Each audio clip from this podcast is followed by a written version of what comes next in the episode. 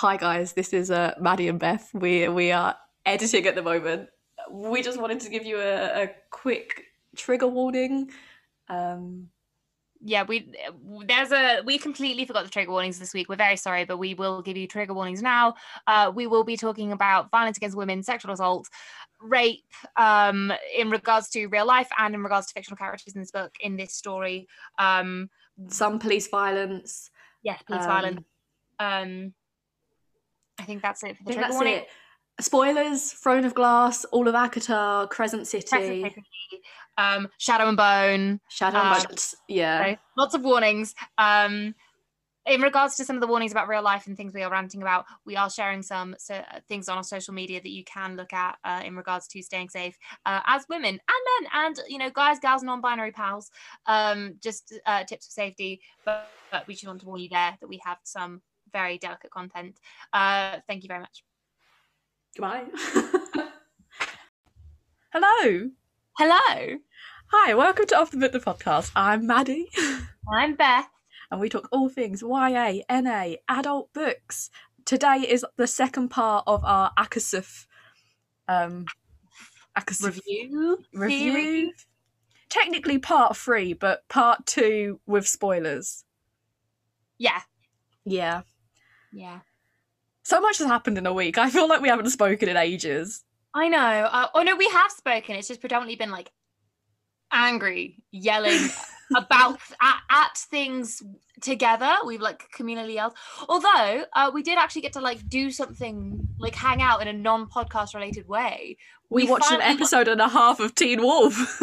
I know it was great. Uh, Dylan O'Brien was immaculate as ever. Love the man. Obviously. And um, he is literally running the whole show and then everyone's going up to Scott and being like, Well done, thank you for saving my mm. life. I'm like, he was almost dying too. Like yeah, literally. Although fun fact, um, just a little zodiac fact. Um, he is a Virgo, and uh, you and I, our star signs, both like match are very well compatible with Virgos.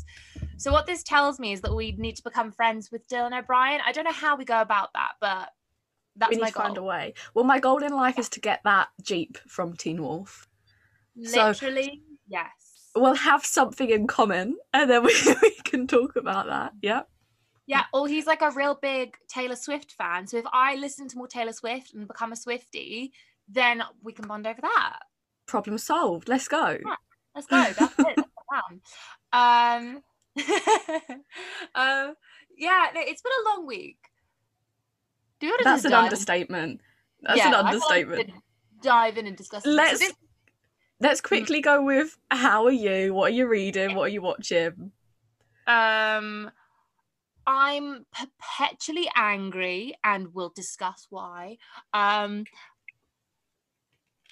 yeah, just perpetually angry. Uh, what am I reading? I'm trying. My goal is to finish finish a Song of Achilles and um I, I, I, on my list of books that I started reading ages ago and haven't finished is Women Don't Owe You Pretty by Florence Given. And obviously, that's a very kind of controversial book. She's basically stolen all of it. Uh-huh. Um, so I've got it there, and like part of me is stubborn and wants to finish it, but at the same time, I'm like, no thanks, don't want to read yeah. anything. But because I'm very angry as a woman at the moment, I'm like, oh, but it's a it's a woman book about ah, decent. Yeah, I probably won't. I probably give it away. Yeah, I was all for it until we got that comment on the TikTok, yeah. and I was like, mm. um, but no. And what am I watching? Last night I watched the film Moxie. Loved it. Yes, um, I loved it. Um, and I watched another episode of Criminal Minds today. I'm now on season four, loving it. Um, I'm really concerned that I really have a thing for Hotch and Reid. I don't know what that says about me, but I am just concerned. See, um, Hotch is not. I don't know why he just cringes me out. No, he doesn't There's cringe me out. Something I... about him that gives me the ick. No, he does not give me the ick. Morgan gives me the ick, but I think it's because like he's so out there and flirty, and like I'm kind of more introverted, and I'm like I couldn't like. Don't get me wrong, he's a phenomenal character. He is gorgeous, but just because he's like really out there and flirty, I think I just think we have very different personalities. It's because I, he knows his hot as well. That's what it is. Yeah. I also know that I'm hot. This is my god complex kicking in. oh, I said that this week. I taught my first class because schools went back, and the kids kept talking over each other. I was like, guys, I'm developing a, a god complex. The only voice I want to hear right now is mine. So quiet down. You know what? I'm gonna try that. I'm gonna try that and see what their reaction is. when it was three boys, and they were like, "A what?" And then these are the same kids that then at the end of the lesson they kind of like couldn't be bothered to do my lesson anymore.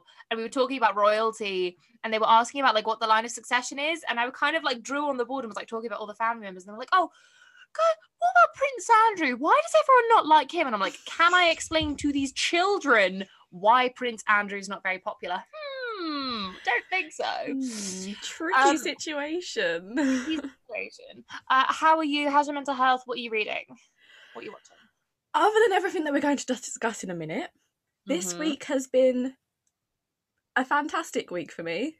yeah I feel like I'm actually making progress in my course for the first time ever. Um, it was nice to be back in school as much as I was worried about it. It's nice to be back. Um, but yeah.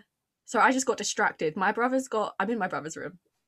It's a whole story. But he's got Percy Jackson on his shelf, and I didn't even realise he owned them books. So read them read them read them I've not read all of them, but I read the first like two, and they were really they're so good. Like the first one is like how I killed my math teacher. It's just the first like chapter, and you're like, oh okay, cool, cool. Love that. Um, but yeah, other than having a good week academically, which I thought was going to be awful, um, angry is is Yeah. my emotion of the week. Yeah. Not just for what we're going to talk about, but other stuff. But it links, so we'll talk about it then as well. Um, I'd like to add like my I, I feel the same. Like going back to school, like I felt so happy. I was on like an absolute high on Friday, but I think it's as well because it's like I had so much social interaction. that's what And, it like, is. Yeah. And like I've been deprived of that much social interaction, so I was like, people. It was great. It was exhausting. Don't get me wrong. Like Oh, yeah. I was so tired by Friday, but it it was good to be back. What am I reading? So in a week, I finished um The Wicked King, the second Cruel Prince book. Mhm. Audiobooks are bad for me because I finished them in about three days because I don't like to have thoughts in my head, so I normally play music, but this time I was listening to a book. So for about I'm gonna say a solid 12 hours of the day I was listening to an audiobook. So that that was finished real fast. Currently on the third one, which is The Queen of Nothing. Um I have faults, but obviously I can't say them on here because Beth hasn't read them. So I need someone to talk to about it. So if you've read the first two books and the, potentially the third one as well, please message because I need someone to talk to about these books. Message on the Instagram because Maddie controls that one, and I won't see Yep. the spoilers. So go go for it. Uh-huh. I also finished last night um Magic Study, which is the second book in the Poison Study, well, Chronicles of Ixia. Um, again, lots of faults. It was so bad it was good. It was like shit shark films. It was incredible. I love shit shark film. yeah. Um I'm still going to recommend it to everyone because don't get me wrong, like the first like 200 pages excellent and then the last 150 pages absolutely horrendous. Don't know what happened between them two sections of the book is a little bit concerning, but I will recommend it to anyone who asks for a book. Mhm. Um still haven't take- picked up. Go Sorry. I have a really random question. Uh, you've got all the Morganville vampires, right? Yep, except for book 3 and 4. Okay. Well, can I borrow them and then some point we'll talk about them on the podcast? I have a real desire. Absolutely. Yes. And we can do the same with Poison Study because you seem really passionate about it. I you know what? It's just nostalgia at this point. Like I read it when I was like fourteen. I probably shouldn't have read it when I was fourteen because there's a lot of trauma that goes on in that book. But but it's just stuck with me. Like I read so many books during that period of time, and they're the ones that stuck with me, which is a little bit worrying. Um, what else? Have not picked up The Invisible Life of Addie LaRue, and I also haven't picked up um, Touch of Touch of what's the second one called? Ruin, Darkness. Darkness, that's the one. I started both of them, but I haven't picked them up this week at all. And I've been watching Criminal Minds. That's about it.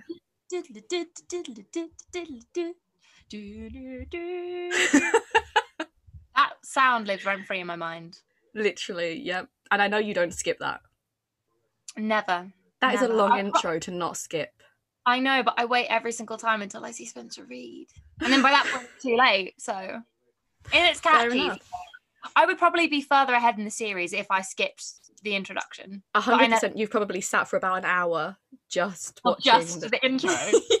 but I love it, so you you can't fault it. Fair enough.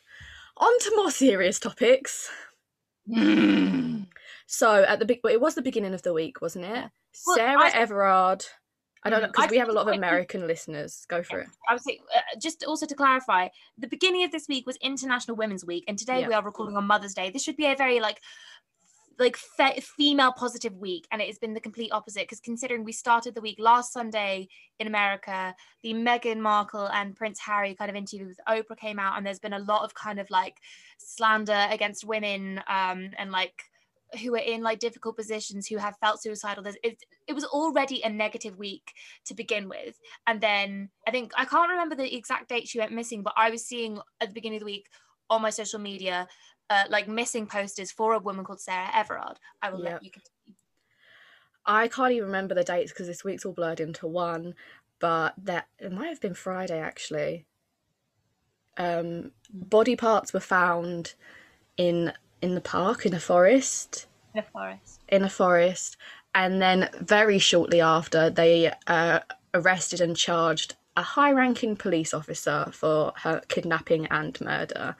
Also, around this time, I've seen several articles and reports of women local to the area that Sarah Everard was from um, reporting indecent exposure and attempted kidnappings. Don't know whether this is from the same guy or different guys. There's also been that I know of two other women. We, I'll write their names in the comments because I, I don't want to get it wrong. One's been found dead, and the police have said there's um, what's the word? There's no There's nothing, and that's ridiculous. It's it's nothing suspicious. But this girl, blessing, she was she was going from her home to, or like going from home to work, uh, like a work placement. I think she was a carer. It's like a two-hour journey, but she was found dead on a beach, and the police they're saying that she drowned. Yeah, always like it's not suspicious. I'm actually gonna cry. This is so deeply upsetting. Um, Um, and they they're not investigating it because they don't think it's suspicious. A young girl who's clearly been murdered. Yep. And obviously, in our society, Sarah Everard is the one who's got all of the media attention because she's white, blonde, 30 year old woman. Um, Uh, the media in the United Kingdom and worldwide is massively, massively racist, which was again highlighted at the beginning of the week with everyone's reaction to Meghan Markle's. Like, I, I I personally thought it was a phenomenal interview. I thought she was very bare, very, very vulnerable, and especially in regards to speaking about her mental health and some of the kind of bombshells that she kind of dropped in regards to like the royal family. Um, but yeah, the media is very racist, and it's not surprising that these other women and again these are the only ones that we've been able to find but you Yeah. know like in the united kingdom every three days a woman is murdered by her ex or partner which is awful absolutely unacceptable. Um, so we're recording this on Sunday. Saturday, they well, they were planning on having a vigil for Sarah Everard in um, Clapham Common, which is the park in the area that she walked through in order to go home that night. Um, she didn't get kidnapped and attacked, as we can tell in that park. She was walking along a main road. Was the last place that she was caught on, like um, I think it was someone's doorbell um, camera. Mm. So they applied for um, permits to have this vigil. They kept getting shut down. So the um, I don't know if it's like um, a company or a charity or whoever was setting this up. They just cancelled the event, but people still showed up um, because people want to um, mourn. They want to pray. They want to remember the life that's been lost. Um, along with all of the other women who have been sexually abused sexually assaulted oh god we should have put a trigger warning sorry um I can we can go back and record one at the end, and I'll ed- edit it into the beginning. Um, um but like it, it's it's a vigil for sarah everard but also all of the other women who've gone missing all the other women who've never had justice um yeah So for the most part during the day, I think it was socially distanced. People kept that everyone had masks on. I want to point out all of the videos, every single person had masks on. But by the time it got to night, because at nine thirty, which is the last time that Sarah Everard was um, seen alive, um, they wanted to. I don't know if it was like a minute of silence or something, but loads of people gathered in the park after dark. Police were there during the day, from what I could tell. I could be wrong, so if I am, let us know. Um, they waited until, and we're not bashing the police. We've both got family members who are mem- like members of the police, but the way this situation was handled, I don't think were acceptable. We're not condoning breaking a national lockdown either. Just... I mean, as well consider because we both work in schools and we want the coronavirus to be over. We both believe in like you know kind of keeping everyone safe. So we can't condone like the fact that there was not social distancing. There were people who were wearing their masks, but there was no social distancing. But the reaction of the police, the very kind of physical reaction from the police was atrocious. Especially happening after dark. And it's a lot of young women. Mm-hmm. And the mm-hmm. thing that I saw that's broken my heart is that so keeping they they really they did not read the room. You can tell they didn't read the room because so lots of young women went but they went with their friends. They went with people that they knew so they had someone to walk home with. And these groups of girls were being split up um, and the police were taking young girls away from their friendship groups. There are now girls who would have to walk home alone after this event. Other young girls have been possibly arrested. You see you know there's this photo or like a few photos I've seen of this one girl with bright red hair. It's one of those kind of photos you'll see in a history book in a few years' time. Mm-hmm. And she's kind of she's dragged away in a video and you see her pinned to the floor. And she's there with her mask. She's got this absolute look of defiance in her eyes, but she's being pinned down by two police officers. I'm like, is she really that threatening? I mean, I saw her before she was pulled away. She's literally just stood by the railings in silence, frozen, not doing anything, wearing her mask. Yep and she's pulled away by police officers. What's more upsetting? I need to, to like, grab. Sorry, so people like, try to grab her, and then the yeah. police like throwing them back. Yep. She's a young girl. She's about our age, and it's disgusting. I'm mad. Like these men. I mean, majority were men, police officers. Officers, almost twice their size from the video that I've seen. I don't think I. I think they could have been taken. They, even if they still wanted to arrest them, they could have found a way of arresting them without using that level of violence with them. It was very aggressive the way they literally ripped them away from their friends and from that railing and the people that were trying to hold on to them. There was no need for that, I don't think. And like you said, they weren't reading the room. They were there to remember a woman who allegedly, because he hasn't been tried yet, he's just been charged, um, was murdered by a high ranking police officer. And then all of these girls were being ripped away from their friends by police officers. Like, read the room. And I was going to say as well, what's more upsetting is I didn't see it at the time. I don't know where I was, but there was something to do with football. Of course, it was because sport in this country and football is the be all and end all, apparently. Um, during the national lockdown, there were football fans marching down the street in their hundreds. Most, some of them not wearing their masks, I might add, and police officers were escorting them down the road. Taking selfies. Yep. Not arresting them, walking with them. So, whether this reaction was because of this specific situation, um, and if it was, that's deeply upsetting. But like I said, we're not here to bash the police. We don't have all the, the information. What we do know is um, and again, don't have all of the information. I just I saw a TikTok on it this morning. Um, is that they're effectively taking away the right to protest. They're changing domestic terrorist to the term aggravated activist, which is that the same thing? I don't think so. Um, so effectively, any type of protest, whether it be peaceful or not, is a criminal offence. Um, that's going through Parliament at the moment. I don't think it's in place yet. I don't think it. I don't think it will. I, I hope it won't be put in place. Um, but yeah, if football fans are allowed to march down their streets in their hundreds, why aren't hundreds of people allowed to gather in a park to remember um, the death of Sarah Everard? It's awful. And yeah. actually, there's like the th- there's something I've been angry all week and I've not been able to place exactly what it is that's made me so angry. And then I realized I think it's because uh, in some discussions that I've had with friends this week, it's it's the conversation of like oh she did everything right. And I realized I hate that saying she did everything right because she was she was on the phone with her boyfriend because apparently we can only be protected from sexual assault if well sometimes we can only be protected from sexual assault or harassment if a man is involved to protect us even if they're virtually. But she was on the phone with her boyfriend. She was wearing bright colorful clothes. She um, took well lit main roads uh, and she yeah she did everything right but she was still killed. And it's I hate saying that because it's that realization of we have all been as women raised to walk home carrying our you know keys between our fingers. We've been raised to wear these bag we've been raised to live by these rules to not get attacked. What have men been raised to do? Have they had anything like this? Have they ever been told like what to do? Like okay well you, it's simple enough just don't attack women don't sexually harass don't assault women but it's apparently it's a bit too difficult for them to do that the not all men cam- campaign thing i'm saying campaign very loosely because what the fuck is that shit? No, it's just a bunch of fuckheads that don't want to admit that they are part of the problem. Literally. And they're going, well, men are scared to walk home at no- night by themselves as well. Yeah, because of other men. it's not because of women. The whole thing about, like you said, of women like girls being taught from a young age like even whilst we was at uni we had conversations with people who were supposed to be in charge and protecting us about how the safety of the area and they told us to walk home together and to hold panic alarms. So then we said no but we are being followed home whilst we're walking in groups.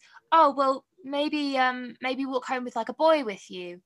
Yeah but we have and like those people have still been following us home. Okay, well, we'll provide you with rape alarms. They brought the rape alarms, they were broken. Oh, can yeah. you provide us with new ones? No, this is all we have. Yeah. And the. Mm, mm. So maybe, you know, instead of telling still teach girls yes because i 100% we should be educated on ways in which we can protect ourselves so we shouldn't have to be but i think we need to know all of that stuff maybe also educate the boys don't attack women you have no control over them you have no right to their bodies why is mm-hmm. that so difficult for them to understand or to yeah. even teach even in schools with um uh, I'm going to go off on a tangent. um, with dress codes, especially in America, here we're in. I'm just going to give you an example of my school, right? So in year nine, we had a new head teacher. They changed our uniform so we was allowed to we was originally allowed to wear any skirts we want any trousers we wanted okay they then changed the rule in year nine that we had to have a um, specific school. Skirt. But if we was to wear these knee-length skirts that had absolutely no shape to them whatsoever, they were basically a sack. We also had to wear tights, and they couldn't be sheer tights. They had to be completely black because otherwise our legs would distract the boys what kind of bullshit is that? We was completely covered from our neck to our knees because we weren't allowed to take our blazers off without permission. But you know, our calves are going to distract the boys from learning. Instead of, you know, if something like that happens, teaching the boys their body is not yours. It, it doesn't matter in any circumstance what they're wearing. No, our calves are the problem. I don't get it. I really don't understand it. And this was a female head teacher. Mm. And like all these behaviors, the, we just we need to be educating young men into basically saying, here's how you can make women feel safer.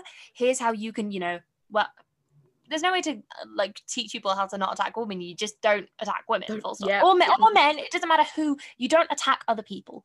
Um, but I had a really upsetting conversation with my mum last night because we were sat and talking about it, and it's like hearing my mum saying that like, and it's it's it's upsetting how I wasn't surprised, but also hearing the words kind of come from my mum saying like, oh yeah, no, I've I always had to walk home with my keys between my fingers. I've always had to take the longer route home because it's more it's well lit. Um, but it was safer for me to do so. And I nearly cried hearing my mum say that because I then had that realization of like, well, what's changed for me? Nothing. And one day I want to have lots and lots of kids and I will have daughters. And I know that the world won't have changed.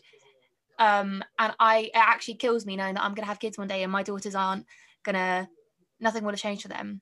Mm-hmm. I mean, you can bet your bottom dollar that all of my kids are going to be going to like mixed martial arts self defense classes. So if someone even tries, my kids will fight them.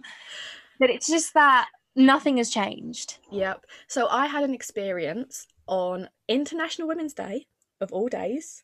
Um, work group chat, so an, a professional environment. I'm not talking at the school. This is my retail job.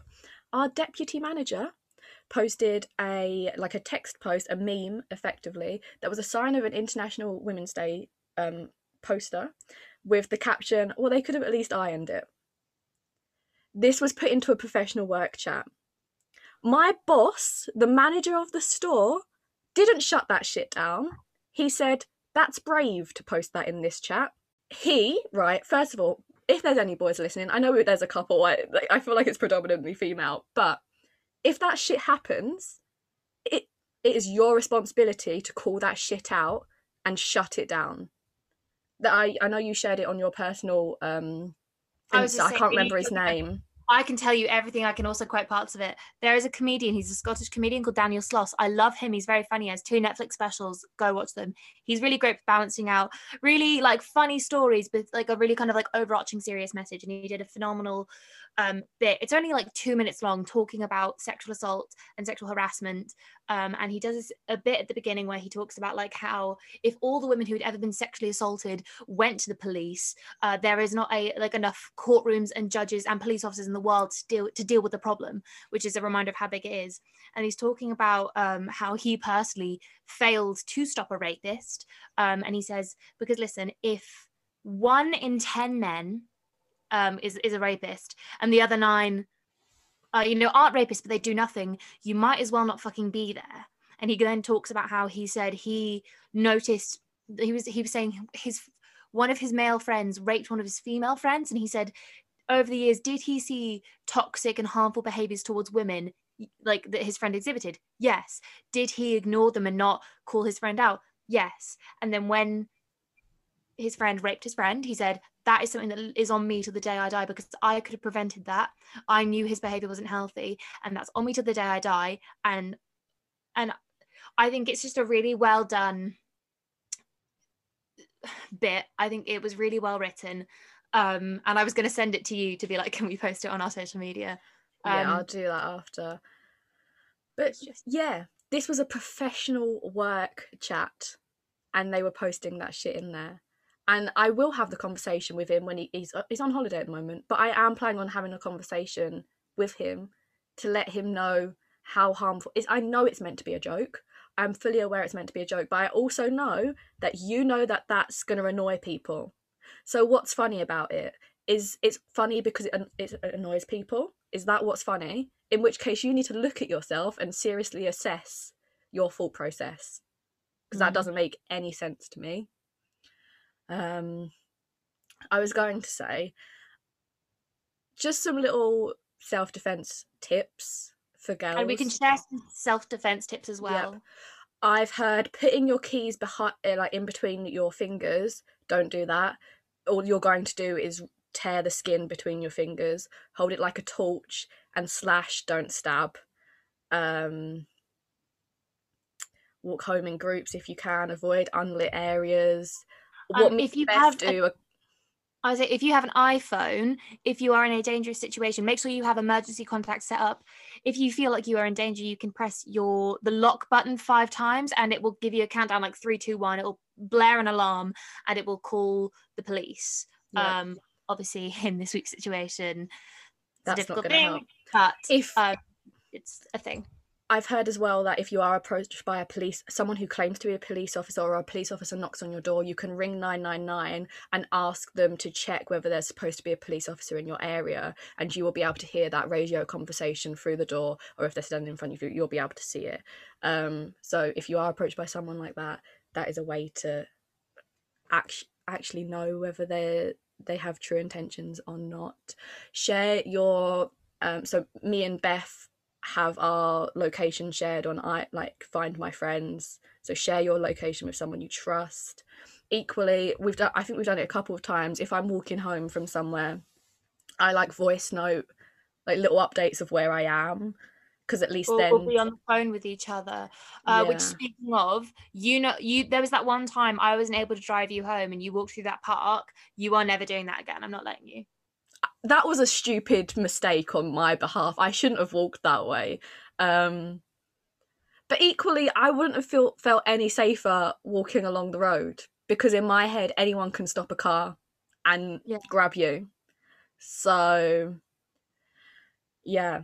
But it like the voice notes, like if you're going to voice note someone, I always give like little like landmarks of where I am because then they can track the time of where you were. Try and walk past CCTV. Um, what are them? What are them little um doorbells called? The ones with the camera. I'm not sure. I can't. There's a name for it. Um. Anyway, I know the route that like to get to my dad's. There's certain houses with them cameras on, and they pick up motion and they record. Um. So I always walk that way because I know that they're there, which is kind of sad, isn't it? If you think about it. Um. Yeah, I'm trying to think. Um, what other? Um, if you are a woman with a car, um, what I do is whenever I get into my car, uh, the first thing I do is I close my door and I lock my doors as soon as I get in because in my area a few years ago it was a very popular thing of like if your window was down and you stopped in traffic, people would just open your car door and kick you out and steal your car. But also in, for many other reasons, I just keep my car doors locked. I sweep the back of the car and make sure no one else is in there. Um, if you see something like if someone has put like a leaflet or tied like if there is something on your car um Don't touch it. don't touch it drive away um like sometimes i've seen like i once got a, like a like a parking ticket. So like i grabbed that but i got into my car to read it because that's more of like in regards to like human trafficking. People will do things they distract you looking at whatever's on your car you grab it. Um, and I have had a number of friends that have had those kinds of things happen where things have been put on their car and they've immediately taken the advice of, okay, either leave it and drive away or whatever. Also, if you are driving you and you think someone is following you, do not drive straight home. Do not drive straight. Like you can maybe drive straight to a friend's. If you know where the nearest police station is, go there or just drive around until you think you might be able to lose this person. Like it's I'm I'm lucky enough that I live near like a dual carriageway and a motorway, and that's a place where there's lots of cars, so I could attempt to like try and lose whoever it is. But um, yeah. It's fucking yeah, terrible we have to have this conversation. The fact that we have to give advice to people of like, here's how to not get killed and kidnapped and trafficked and raped. Here, how fucked up is that? so fucked up. Do you know what's messed with my head as well? I I love criminal mind stuff. I love all of that sort of stuff. Episodes of Luther, places where I thought I would normally be safe, Luther's shut that shit down real fast and been like, actually, there's an episode on public transport. It's I not know even that that late at night. I've not I've not seen this, but I've heard about it, and that's why Uh-huh. this is the episode as to why I will never watch Luther. Yep. I'm I'm talking like seven or eight o'clock at night. The time comes up on the screen. S- He just like snakes his way across the bus to in order to murder someone. Also, I will never be a delivery person because again, another episode of Luther, um, he just orders food or he asks like um he like requests for a plumber to be sent out and once they're in his house, oh he just murders them. Oh, solid, great, A star, ten out of ten. Like what the hell? And then um there's another episode as well where it's like a, a house share, so it's all girls living together. He just breaks into the house and hides in the closet. And then when she goes into room, he jumps out. So I always, and it's so bad, check underneath my bed and check, like I've got like racks of clothes. I check behind there. And when I did have a wardrobe, I would check in my wardrobe. Like, how bad is that in our own house that I, like, we go around and we check all of that? Mm. Or like I was going for a walk with a friend the other day because we are now legally allowed to meet one person outside and like sit at a bench. I went for a walk, socially distanced, but like there were dodgy people around my house. And it was like making sure. Oh, there's a flasher who lives in my area. On my main walking route um, in the forest, it's a it's a public family footpath. There is a man who will flash you. He will chase you and keep trying to expose himself. He was arrested, but they apparently didn't have enough evidence, so he's now back out and is allowed to continue assaulting people. And keep in mind, What evidence do they need? and keep in mind, he does this to young women, old women, women with children.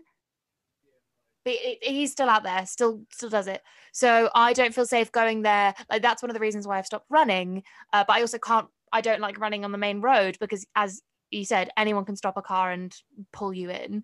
So it's that thing of like, well, I can't exercise now. But I Um, feel like we've been talking for a long time already. We've not even got to the book. Um, if you couldn't tell, we're very feminist, very ah. Um, we've I think we've really well timed the like recording this episode because obviously this book is very much about a woman regaining her power and kind of like saying like never again am i going to stand for this never again never again speaking of really randomly maddie by the way i have found a mixed martial arts class that you and i can do together Excellent. Let's go. No questions asked. And Doesn't matter we- about money. I'm there. and we and we don't have to be embarrassed because it can be a personal training session so just you me and a trainer Love that. Let's go. I'd go right now if we wanted a lockdown. Oh, did we want to cheer up a little bit? I was thinking, um, song of the day. You messaged me this Song the other of the day. day? Song of the day. Yeah. yeah maddie and i are starting to do a little song of the day thing i think my my song of the day is the same one as it was the other day um also in good news happy happy mother's day everyone Yeah. Happy Mother's Day. My song of the day Um, is "Soulmate" by Lizzo. good um i think mine is still scream drive faster by laurel or there is also a song that it's not my song of the day it's just really stuck in my head and it's called slumber party by uh i don't know how to pronounce pronounce the name but it's the girl who does the i'm crazy but you like that I know Um, exactly what song you're talking yeah about. it's the like me and your got it's just in my house i give the good for cunnilingus on the couch uh, i literally have listened to it on repeat today so those are my love two sorry i was Oh. cheeky and I have an honourable mention too. Um, Mhm. Up.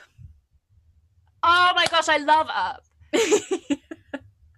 Once upon a time and I heard that I was ugly. Can't who's- okay, right. We need to. Okay, Sorry, I just clapped. I don't know how loud that was, but we need to go. So, okay quick we- quick warning uh so where we left off was um rhys had been absolutely terrible and said cassian get nesta out of the city before i fucking kill her because rhys is really a shitty person. Um i'd also like to state uh as a reminder should have done this at the beginning of the episode but there are uh, se- uh warnings of like sexual assault uh violence. Also we're gonna swear because we swear like we already have. yeah. What happens when we get angry. Um so basically what happens is um cassian has taken nesta out of the city she's kind of just gone numb she is not kind of processing her emotions she's just kind of like frozen um cassian's like i've got wings so i can't carry the backpack so she's carrying this massive backpack Why did. Az? Sorry to interrupt. I think it's mentioned that Az packed the bag. He like passes it to him. He knew that Cassian was not going to be able to carry that bag. He still packed it. it's all part of the punishment All part of the punishment. He's sneaky. Mm, mm. Um, but yeah, so they're hiking for a few days, um, and it gets to the point of uh, Nesta kind of is like withdrawing. She's not really eating much. She's not. She stops drinking water, and Cassian and her aren't really talking. She just kind of lies there and falls asleep, and she can hear the sound of the fire behind her crackling every night. Um, there's a point where they're hiking, and Cassian's up ahead, and he hears a noise behind her, and like Nesta's passed out and like smacked her face on the floor. Cassian, obviously, he's he's head over heels in love with her. He is a simp. He runs over and picks her up.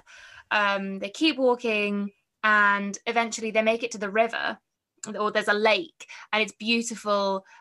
And she just breaks down, um, and she kind of like completely opens up to Cassian, and she tells him everything, like even about the fire and how the fire, like the sound of the crackling of the fire, reminds her of hearing her dad's neck being broken, and it's a really really raw moment. Like i mean this is like this bit of dialogue goes on for a couple of pages of her just talking to cassian about everything. Um yeah. And like she and she's and like cassian is like really open and vulnerable as well. Like he's talking about like how he's dealt with things and processed his own trauma. Um and they're talking about how she's kind of like i want to i want to be better i want i want to be happier but i don't know how um and he's like look you're not going to be alone i'm going to help you through this like i'm not letting you suffer in silence you're not you're not alone Here's the thing, right? Mhm. He mentions, I think it's this part, and it's just, I think it's before. We didn't really talk about it, but it when, it's when he talks about his mum and his mum's story, uh, like Mhm. to Nesta, and he basically says that he, as Rhys, they needed decades to get over their trauma, right? But the Archeron sisters get a year, and they're If like, that if if that, they're, that they're like, mean- absolutely not. You need to pull your shit together right now. Like, I hello. mean, Feyre's gone through consistent trauma because she had, you know, the trilogy of trauma, and then into this book with the baby. Um, like and and she's expected to like be back up and like happy and healthy right and like oh it's just terrible! Also, the part that really broke my heart, it's in Cassian's point of view. Um, and he said that oh, I think it says like the storm had broken and it was not what Cassian had expected. He had expected rage, capable of bringing down mountains, not tear- tears enough to fill this lake. And I was like, oh my god. Because also, I know I can go one of two ways. I'm either going to be fucking furious or I'm just going to cry. No in between. That is me. I feel like they're all my emotions. That's summed up right there. I also one thing I I one thing I remember who was it? It was mm, the my one of my uh, people people that I really like um at mass underscore trash. I love her. Um ages ago she'd kind of like released or like she'd kind of said she was really upset hearing about how much sex there was going to be in this book and she was like I I don't want this to just be a smutty book and not like actually explore Nesta's trauma and like her healing. Um, and like that was something that we both deeply agreed with. Um, and in reflection uh, now after reading this book, now yes, this book like we've not really talked about the sex scenes. We've mentioned them in part. Um, but the thing that I have really taken away from this is so we have that gorgeous moment where they're like she has this breakdown and breakthrough and I think like a few pages later, they're talking about them having sex by the lake, and I'm like, really? It's After with um, like, soul searching moment. It's then that. It's literally so they have like she breaks down. Cassian helps pick like help her pick herself back up, and then he like they start training because the training helps Nesta. The next page, which is the third part of the book, it says so you mean to tell me that you got into a fight with your family, disappeared for a week with Cassian, and came back able to use an actual sword, but I'm supposed to believe you when you say nothing happened? And I'm like And then it's like uh I think it's the next page, they're like, Oh no. It's literally after it says, Tell me you at least had a week's worth of sex. Yeah, and then she goes, There might have been some. After that night beside the lake, her and Cassian had lingered there for two entire days, either training with his sword or fucking like animals on the shore. Why? You did this for why? You, you did this for why? It's not even important. It's not even a big section of the book. I don't feel they even mention it until that point. So why did you feel the need to include it in there? Like now part of me understands like so Nesta is going through a number of journeys. She's going through like the journey of like finding friendship and found family. She's having this deep emotional kind of journey of healing. She's having a romantic journey with Cassian. And I mean emotionally and romantically I think her connection with Cassian and sex as well as kind of helping her overcome um the trauma that she had in her sexual assault but like the way this is happening is just like deep, angry, ah, not like tender, like sweetness, like I will look up. like it's just it's just like being thrown in at points. And I'm like, this is smutty just for the sake of being smutty. Um, so we just so that so it's kind of skipped a few days. So they were up having sex in the mountains for some reason. Um, although the whole hiking thing, that whole hiking journey does come back into the story later on and how important that experience was for her. Um, uh, but then they go back and obviously Gwyn and Emerie are like, oh, so you're telling us you were away for like a week and you didn't get. um, but then they go on to the next kind of part of their Valkyrie training, oh. which is oh. there's a ribbon and they have to like, you have to be able to like slice the ribbon in a certain way. And if you cut the ribbon, you are officially a Valkyrie. Um, I believe it's in this chapter, all three of them cut it. Yeah. But who, who's the first one? Is it Emerie or Gwyn? It's Gwyn, I think. I'm sure it's Gwyn. Because she sets it up. Oh, hold on. I'm sure it's her. Oh, uh, no. No? Oh, no, it's Cassian that cuts it. Like, lol, look what I can do. And they were like, fuck off, Cass. I think I've got um, it in um, here somewhere. Oh, it's, it's not until later they cut it. Oh, yep. And then they go straight into sex. Yep. um, but they are they're eventually Nesta is welcomed back home with the inner circle. Well, I say welcomed back. Um, they need to find the next part of the trove, which is the harp, and they know that the harp is under the prison with all of the monsters. And uh, Nesta is going to go with Cassian. That is what is decided. Um, and sorry, it is Gwyn. just because I think we're going to skip over it, it is Gwyn who cuts it first. I love Gwyn so Me much. too. I love Gwyn. Um, Yeah, Nesta was last, Emerie was second. Sorry, carry on.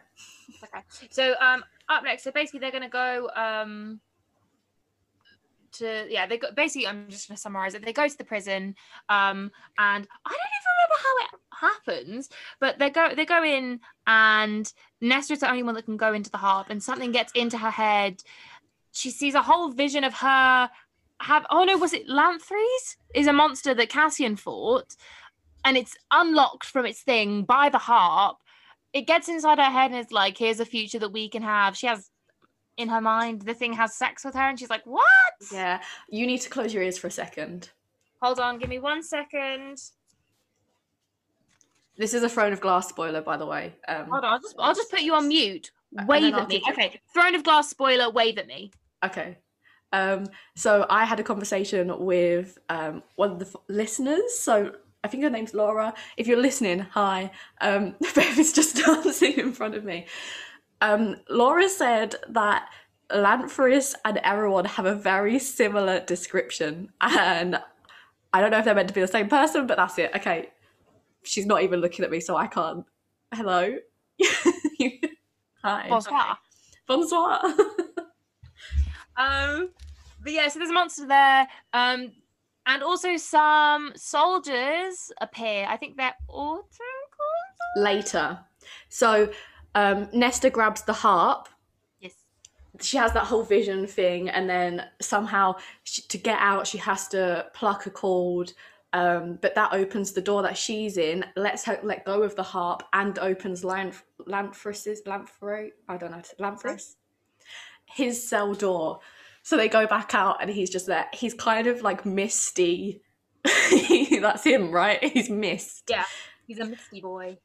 But plot twist, Nesta's sword can one swipe of that. Oh, he's got a physical form again, so Cassian can do a murder. What's what's her sword called again? Isn't it at like ataraxia? Ataraxia. And it means inner peace. Yeah. Spoiler alert. Spoiler. um, yeah, but Cassian's injured in the process. He's like almost dying. The part that I was really confused about, Cassian sees Lanthris out of his cell. He goes to Nesta, run, because there's absolutely no way we're both gonna make out make it out of this alive. I'm gonna like distract him. You need to run with the harp. She runs. She actually runs. Bearing in mind she's got like a harp, a magical harp in her hand that can effectively do anything. Spoiler for the end of the book, we learn it pauses time, so why couldn't she do this here? Um, she runs almost to the exit and then she has a full "But actually i can't let cassian die and then runs back to him. a bunch of the autumn court soldiers. Yeah. yeah So then she's like, "Oh, my exit's blocked." And she's like yeah i should actually save cassian as well. So runs back gets him. Um this is when the sword things happen. She swipes Lanthris, cassian stabs him.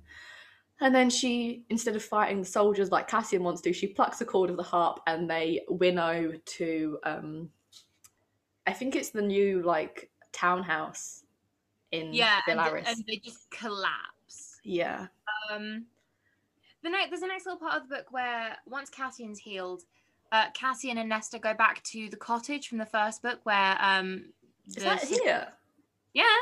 Uh, so it's a little bit late, like a few pages later. Um, they go back to the cottage, and she it's just like a reminiscent chapter, and we get a little bit more of like backstory. Um, and Cassian see the um, like where you go. Hold on, what's the bit? Um, yeah, no, it's I kind of like this chapter, just like figuring, just like seeing a bit more about Nesta and stuff. Um, and before she leaves, she sees some of her father's wood carvings. So I think she picks them up and takes them with her. Um. Oh, now up. Okay, I'm just going through like the highlighted section, not highlighted, like the um, what are they called? Post-it note sections of the book. Okay, on page 576. So it's like late at night. Something's happening. Nesta's like, "What? What the fuck is up, Kyle?" So she goes into the house and she walks into the dark pit that like at the bottom of the house, uh, at the bottom of the library. Oh, yes she realizes it's the heart of this house. She goes, "This, this darkness is your heart." uh, a winter solstice present for me. Um, but your and was it? She says, but your darkness. You were trying to show me, show others who you are deep down, what haunts you. You were trying to show them all those dark, broken pieces because the priestesses, Emerie and I, were the same as you. Uh, she let the darkness sweep in. She embraced it. I'm not afraid. You are my friend. You are my home. And thank you for sharing this with me. And I was reading this part of the book like. Here's the thing, right? When I was reading it the first time, I was like, what the fuck is happening here? What is happening? Why is the house alive? I mean, we know it's alive because it helps her, but I was just like, what? And I was very confused about the dark heart thing, but I got it now, now that I've read it again for like the fifth time. Um, um, my next sticky note is with Eris. the bad bitch moment. Yes, in the in under I've put under the mountain, but that's not the right place. Court of under- Nightmares. Yeah, I get it. So it's it's they're having a ball, um, and I I I liked I love this chapter. Um, I thought it was really well written because this is the first time they're going to the Court of Nightmares to celebrate solstice. But this is the first time anyone's seen Feyre, and she's now showing. And again, Eris is there at the ball, and they're gonna they're using Nesta to help kind of like keep Eris invest like interested. Um, Mhm. But it's just that it's like a real almost the fir- okay my favorite scene I think ever in this series is when we see Feyre and Rhys and Cass and Azriel and Mor go to the Court of Nightmares the first time. It's such a powerful moment, in This is ACOMAF, also- fantastic Yeah. moment. immaculate. But in this scene, it's what is it? Um, what was it? Oh, so the towering doors open to the throne room. Rhys looks as usual, handsome self, and Feyre, the room gasped.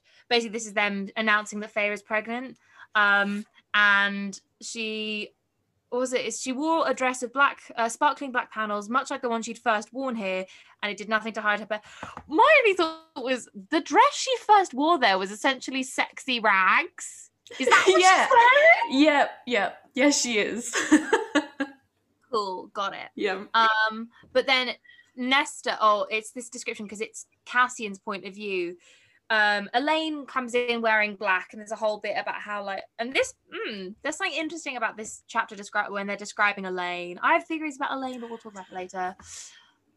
She is, she's described as being beautiful, isn't she? But her wearing black completely like wipes all of the life out of her. Essentially, like she's beautiful, but nobody's like, Yeah.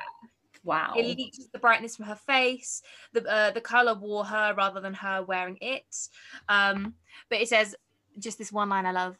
Nesta in nightcoat black threatened to bring him to his knees. Ugh, I love that. Mhm. Um, and basically, oh, and oh, Nesta, uh, Nesta seemed to glow with attention. She owned it. She commanded it. I love Have- how powerful she is. Have you seen official Hambly? I think is her handle on Instagram. She's made a Nesta dress. Like she's made it. no, It's stunning. It's so pretty, and it's exactly how I would picture her wearing, like what she would be wearing in this scene. I'll send it to you. it. I'm sure send I've it. sent it to you. I'm sure I sent it on Instagram, but I will send it again. Send it again. Um, basically, what happens then up next is Eris comes over and he's they're basically like, oh, to keep up courtly friendships. Oh, it, it was like Faye was like, oh, I would dance with you, but I'm like super pregnant. And Elain, eh, leave her. So Nesta's gonna dance with you. Nesta is a phenomenal dancer. Um, and Eris, to his credit, keeps up. Um, and she's basically like just they're spinning and it's magical and wonderful. And literally, like go after- back and listen to because this is the um, Swan Lake music. I want to go back and listen to that whilst I read this scene because I think it would be incredible. Hmm. Tchaikovsky, iconic. Um, sorry, yeah. So Eris and Nesta are dancing. Everyone's blown away with Nesta. This is right. I loved the scene where Cassian just stormed up and he was like, "You're dancing with me now. Like, you gotta go away, Eris. This is happening." And then Eris just walks up to Rhys and Feyre and is like, he's had three dances with the girl. And he goes, Yeah, I want to marry Nesta. Like, I'll literally do anything because she's that good at dancing. Are you love that. okay, sir? Are you okay? You know what? This it all makes sense now why I am single and not married because I'm a terrible dancer. If that's the rule society's going by, I will never marry because my dance skills is the Macarena. I've just got flashbacks to third year at uni. Was it third? Might have been second. No, it must have been third. Of me trying to teach mu- you DDE. Yeah, I was gonna say Maddie, it can't have been second because No. we weren't friends then. But then I was thinking we didn't have that long at uni. So did I really? yeah, no, you were teaching me DDE in third year. Yep. And this is one part in the in the routine where we face the front and our arms come up, and we was just going surprise. Surprise! And now I can't teach that phrase without thinking about that moment. I'm flattered that I've ruined your dance teaching career. Mhm, thank you, thank you, thank you for that. Yeah. and anyway, we've missed a second. Um, Rhys gives Eris, now I don't understand why, the dagger. The dagger that um, Nesta made. made. Why, my dude? You know that's like a magical sword, right? It's got magical powers, and you're just giving effectively an enemy it because let's be honest, we don't trust Eris. I love Yeah. Eris because he's messy, Messy. but we don't trust him to be a decent human being. Um, Yeah. Um, but isn't it like I think isn't the theory that like apparently if you have something made, it can sometimes like stop you from being influenced by things that are made. Yeah. Oh, yeah. Okay, that's why because the Queen Briallyn, is that her name?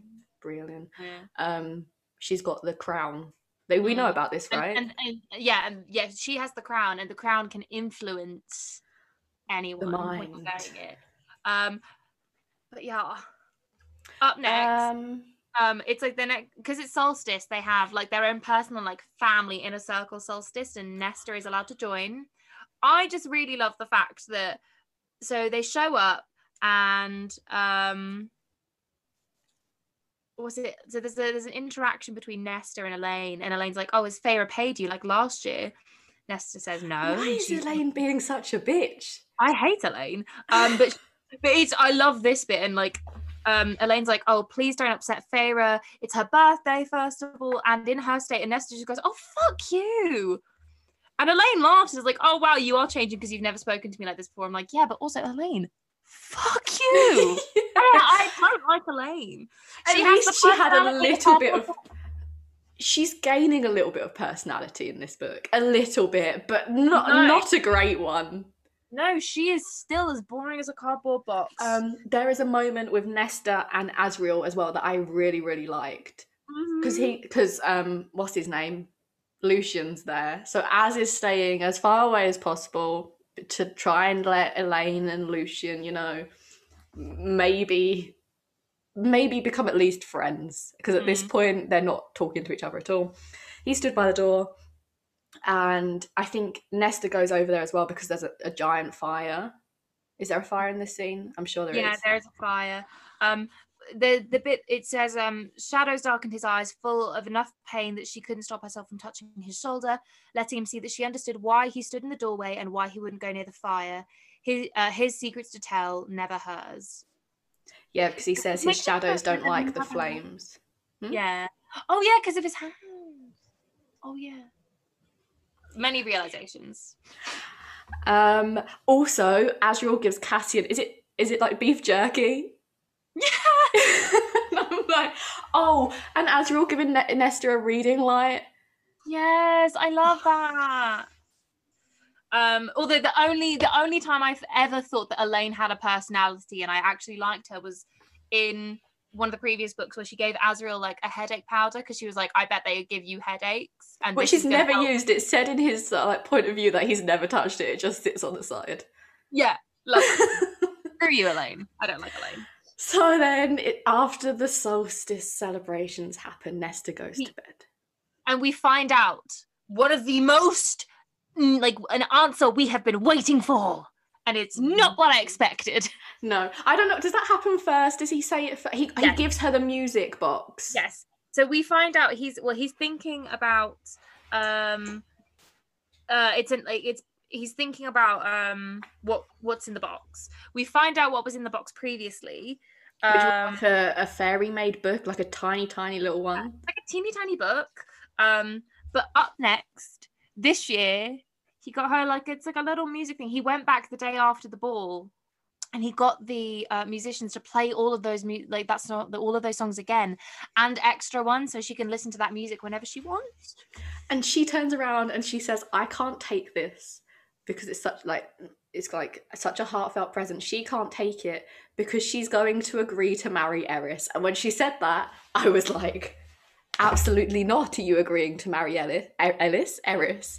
Absolutely not. But she said that sh- he is the type of person that she deserves because she is the same type of person as Eris. They're both monsters, so she deserves him. And Cassian shuts that shit down real fast. He's like, absolutely not.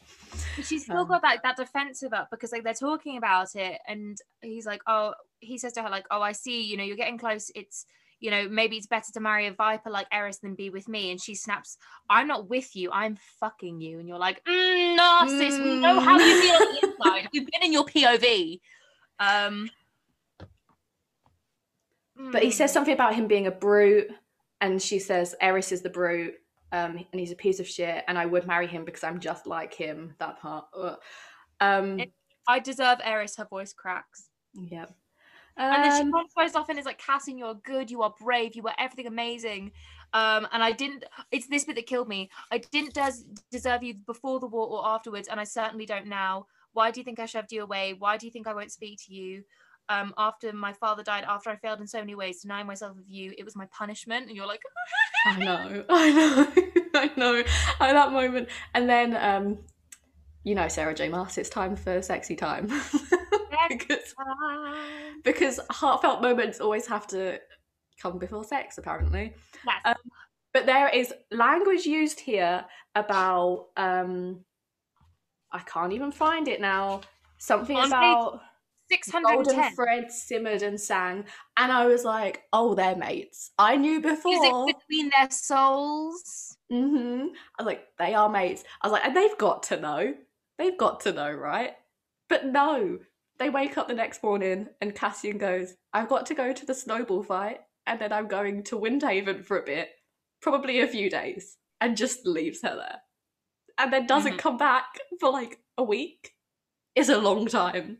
And I was like, It's a long time. my God. Um, also, we completely skipped it. I can't remember when it was, but um, a really important bonding moment, and it has a really key plot point. I can't again, I can't remember when this was. It's somewhere in this book.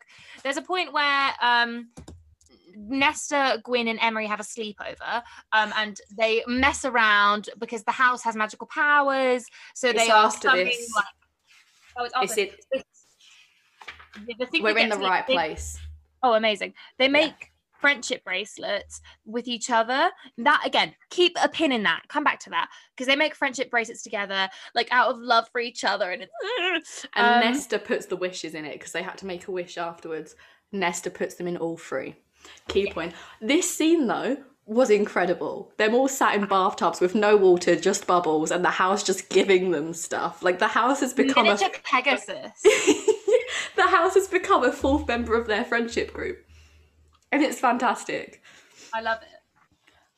Um, Um, they have a uh, really wonderful night. Um, and it's the next day. It says Cassian's been gone for five days.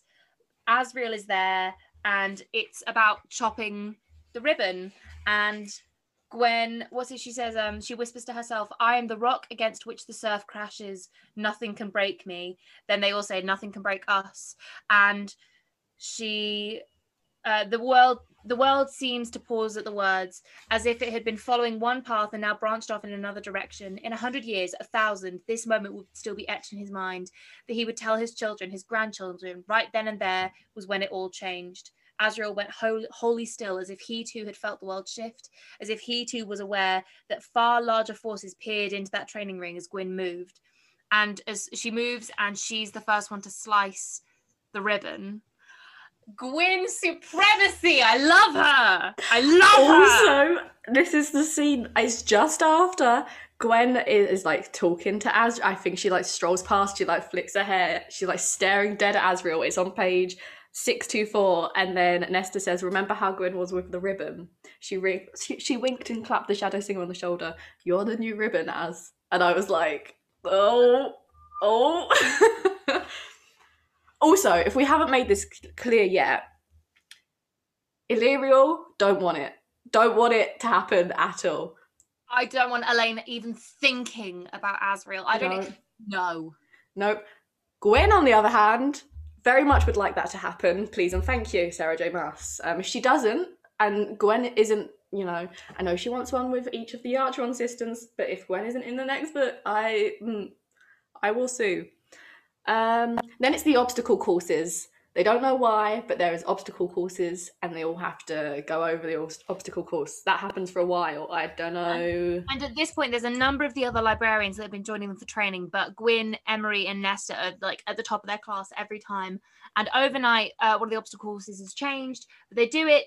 They they make it through, and Azriel just simply says, "You've already got your prize. You just passed the blood rite qualifier. Congratulations!" And um, Nesta turns around and sees that Lord Devlin and another male are watching, and she basically just goes, "Oh." Okay, so we've passed to do the blood rite, and they're like, you don't have to do it, but you are qualified, so you can go into it if you want.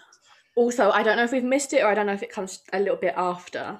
It's Starfall. Starfall Nesta- is up next. Yep. Nesta climbs the stairs, I think to just prove to herself that she can do it. She gets all the way down, she turns around, she comes back up. This scene irritated me so much. She goes to watch Starfall and she's stood on the balcony with Amren and she kneels down in front of Amren and apologizes. When Amren has things to apologize for as well. Exactly. And Amren just like accepts it. She's like, "Yes, you were a shitty person. Um, thank you for apologizing. We can be friends again." The one thing I do like though is that we do get clarity of um, Amren says, You made the house. When you arrived here, what did you wish for the most? And Nesta says, A friend. Deep down, I just wanted a friend. And she's like, So you made one with the capital M on made because, you know, she is made by the cauldron so she can make things. Um, Mhm. your power brought the house to life with a silent wish born from loneliness and desperate need.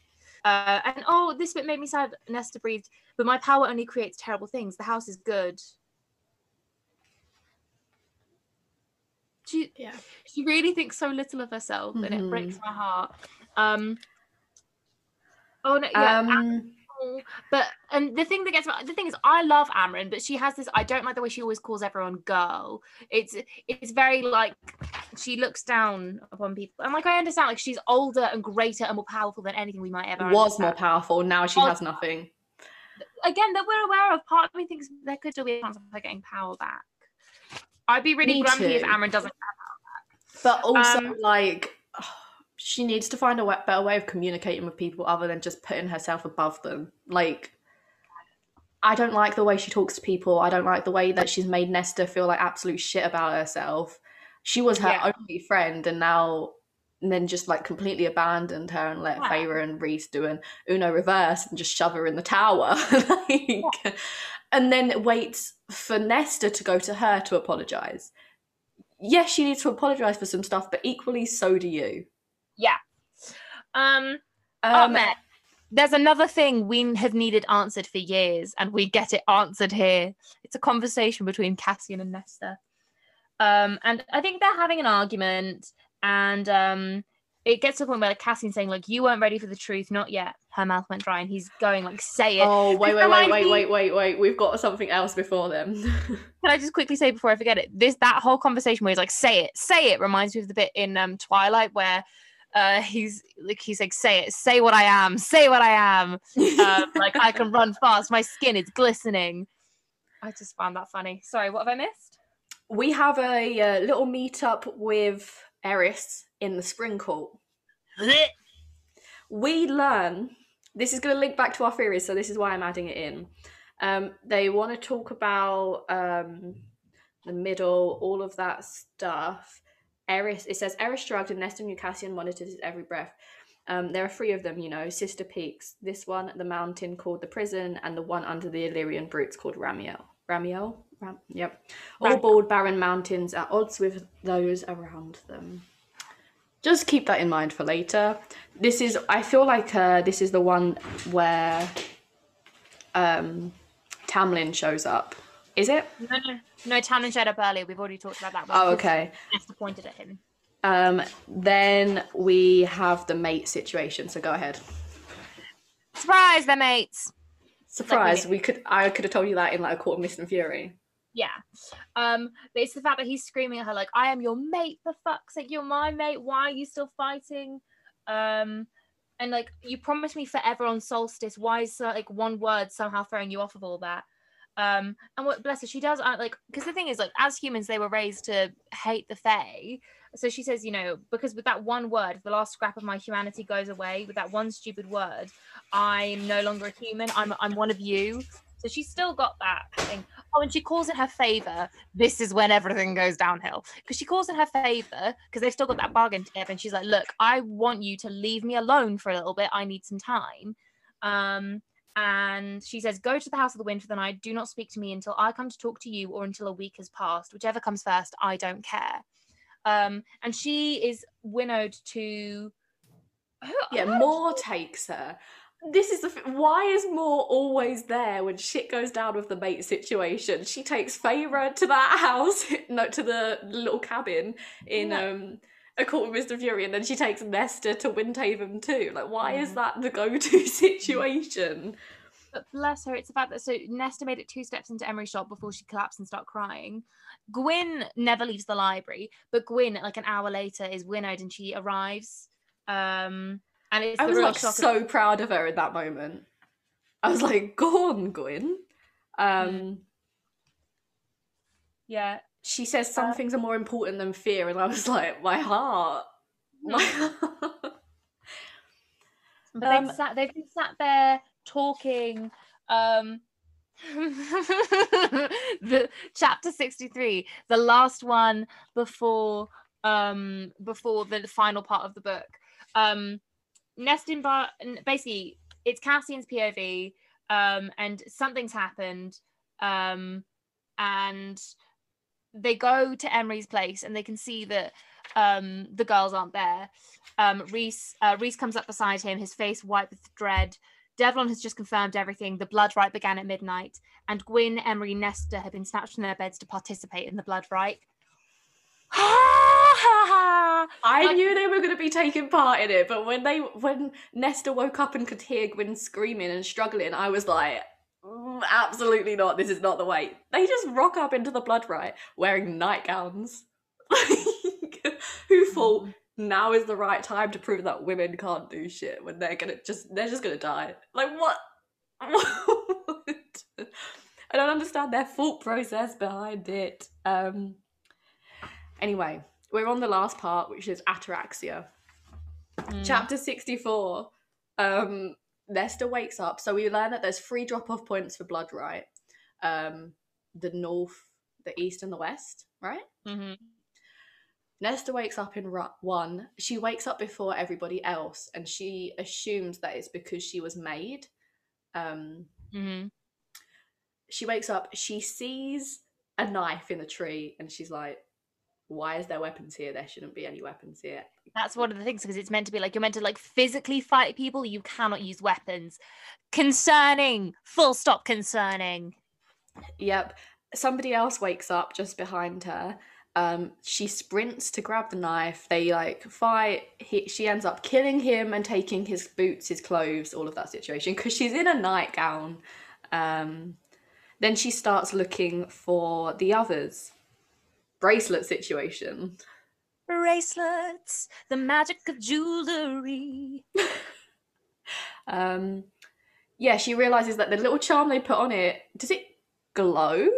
I It, can't it, remember. goes- it basically kind of like glows and like helps her. F- it's helping her find the other girls. Yeah, so if she like turns her arm or like puts it in a certain direction, if that person's if one of them are in that direction, it will like flash or like glow. So she knows to go in that direction. Um, Mm. She stumbles across a group by a river who are talking about talking about a girl, I think. So she assumes it's either Gwen or Emerie. She walks down the river, she finds Emerie, she's like passed out in the river against a rock. Not- Bleeding. Yeah, not in a good place at all. And Nesta dives in, saves her. Um, like this whole part of the book like broke my heart a little bit because they love each other and it's that fear of like yeah they need to get through the blood rite but they need to just find each other and be together. Um yeah oh, because also as as this whole thing is going on sarah j. Maas is great with like having different journeys. So cassian and azriel told there's nothing you can do because if you go in and try and break them out of the blood rite you will be killed and so will they. So cassian and azriel are taken because hasn't eris at this point He's been he's been kidnapped. kidnapped. I'm going to say the word very loosely. Kidnapped by the queen, Briolin, Brylin, however you say um it. and cassian and Azriel have to like fly and watch and wait but cassian's there like i can't breathe my i'm I, I my mate is in trouble and i can't do anything about it Thank you. Um, like we know how Rhys reacted when Feyre was in the sprinkle, so he's Cassian's not doing great, my guy. I don't know why Yeah. Rhys was like, "Oh, we forgot to mention as well." So this is where we find out. I think they talk about it in a ACOWAR, but Cassian's like, "Okay, well, Rhys or Feyre, why can't like you go? You're like the strongest Mm. people here. You've got."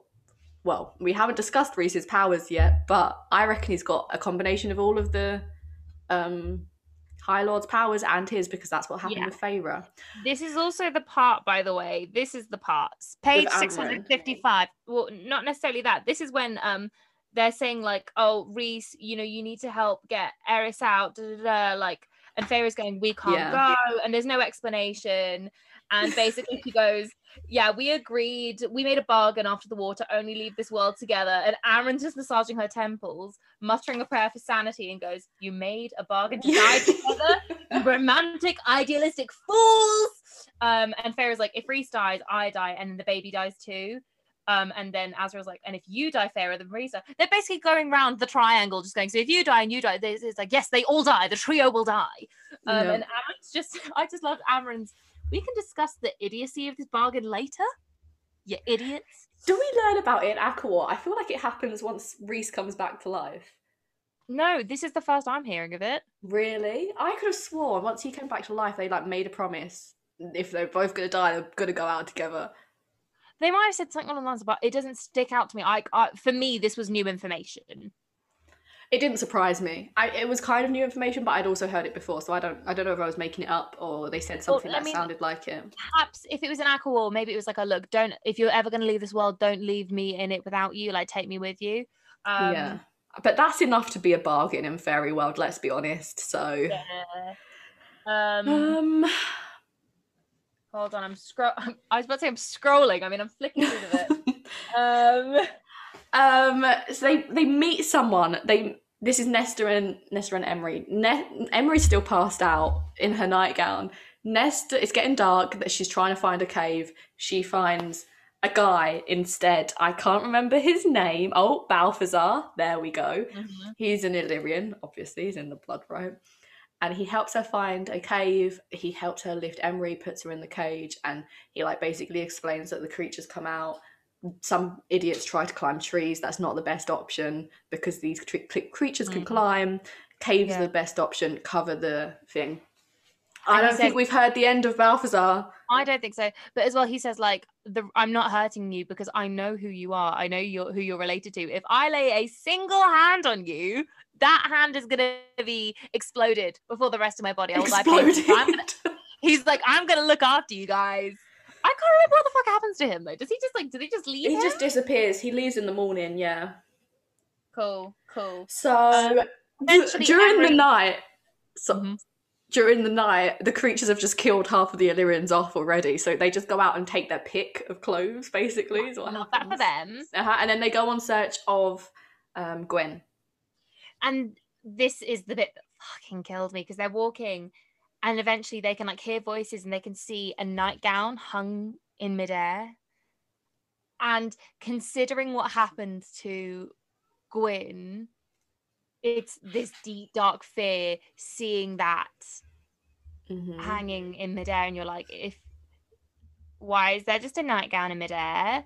What where is she? What is happening? I I was deeply panicked at this point. Yeah. I Um, don't think we've learned much of her backstory, but we kind of know enough to assume there was some kind of sexual assault there. yeah, Uh, I think a lot of the women who work in the library have had that experience. hmm So they follow the the nightgown. They they try to find her, and there's a group of guys. One of which is uh, Emerie's fucking cousin from before. Hello, my God. One guy. who I thought was drunk, but I was apparently wrong because I'm a dumbass.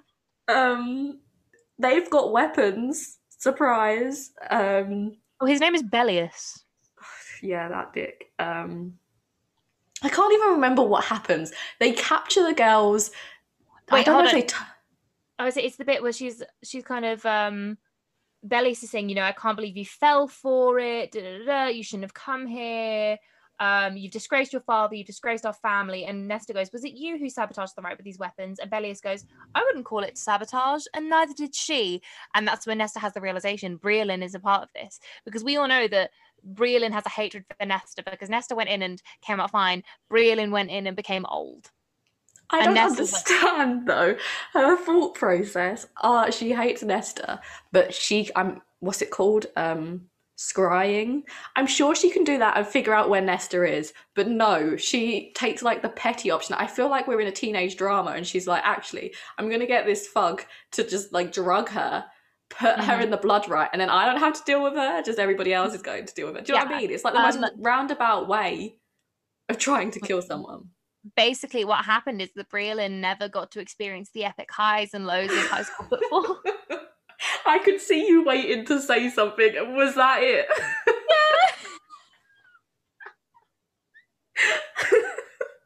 Any way I can shoehorn Riverdale in.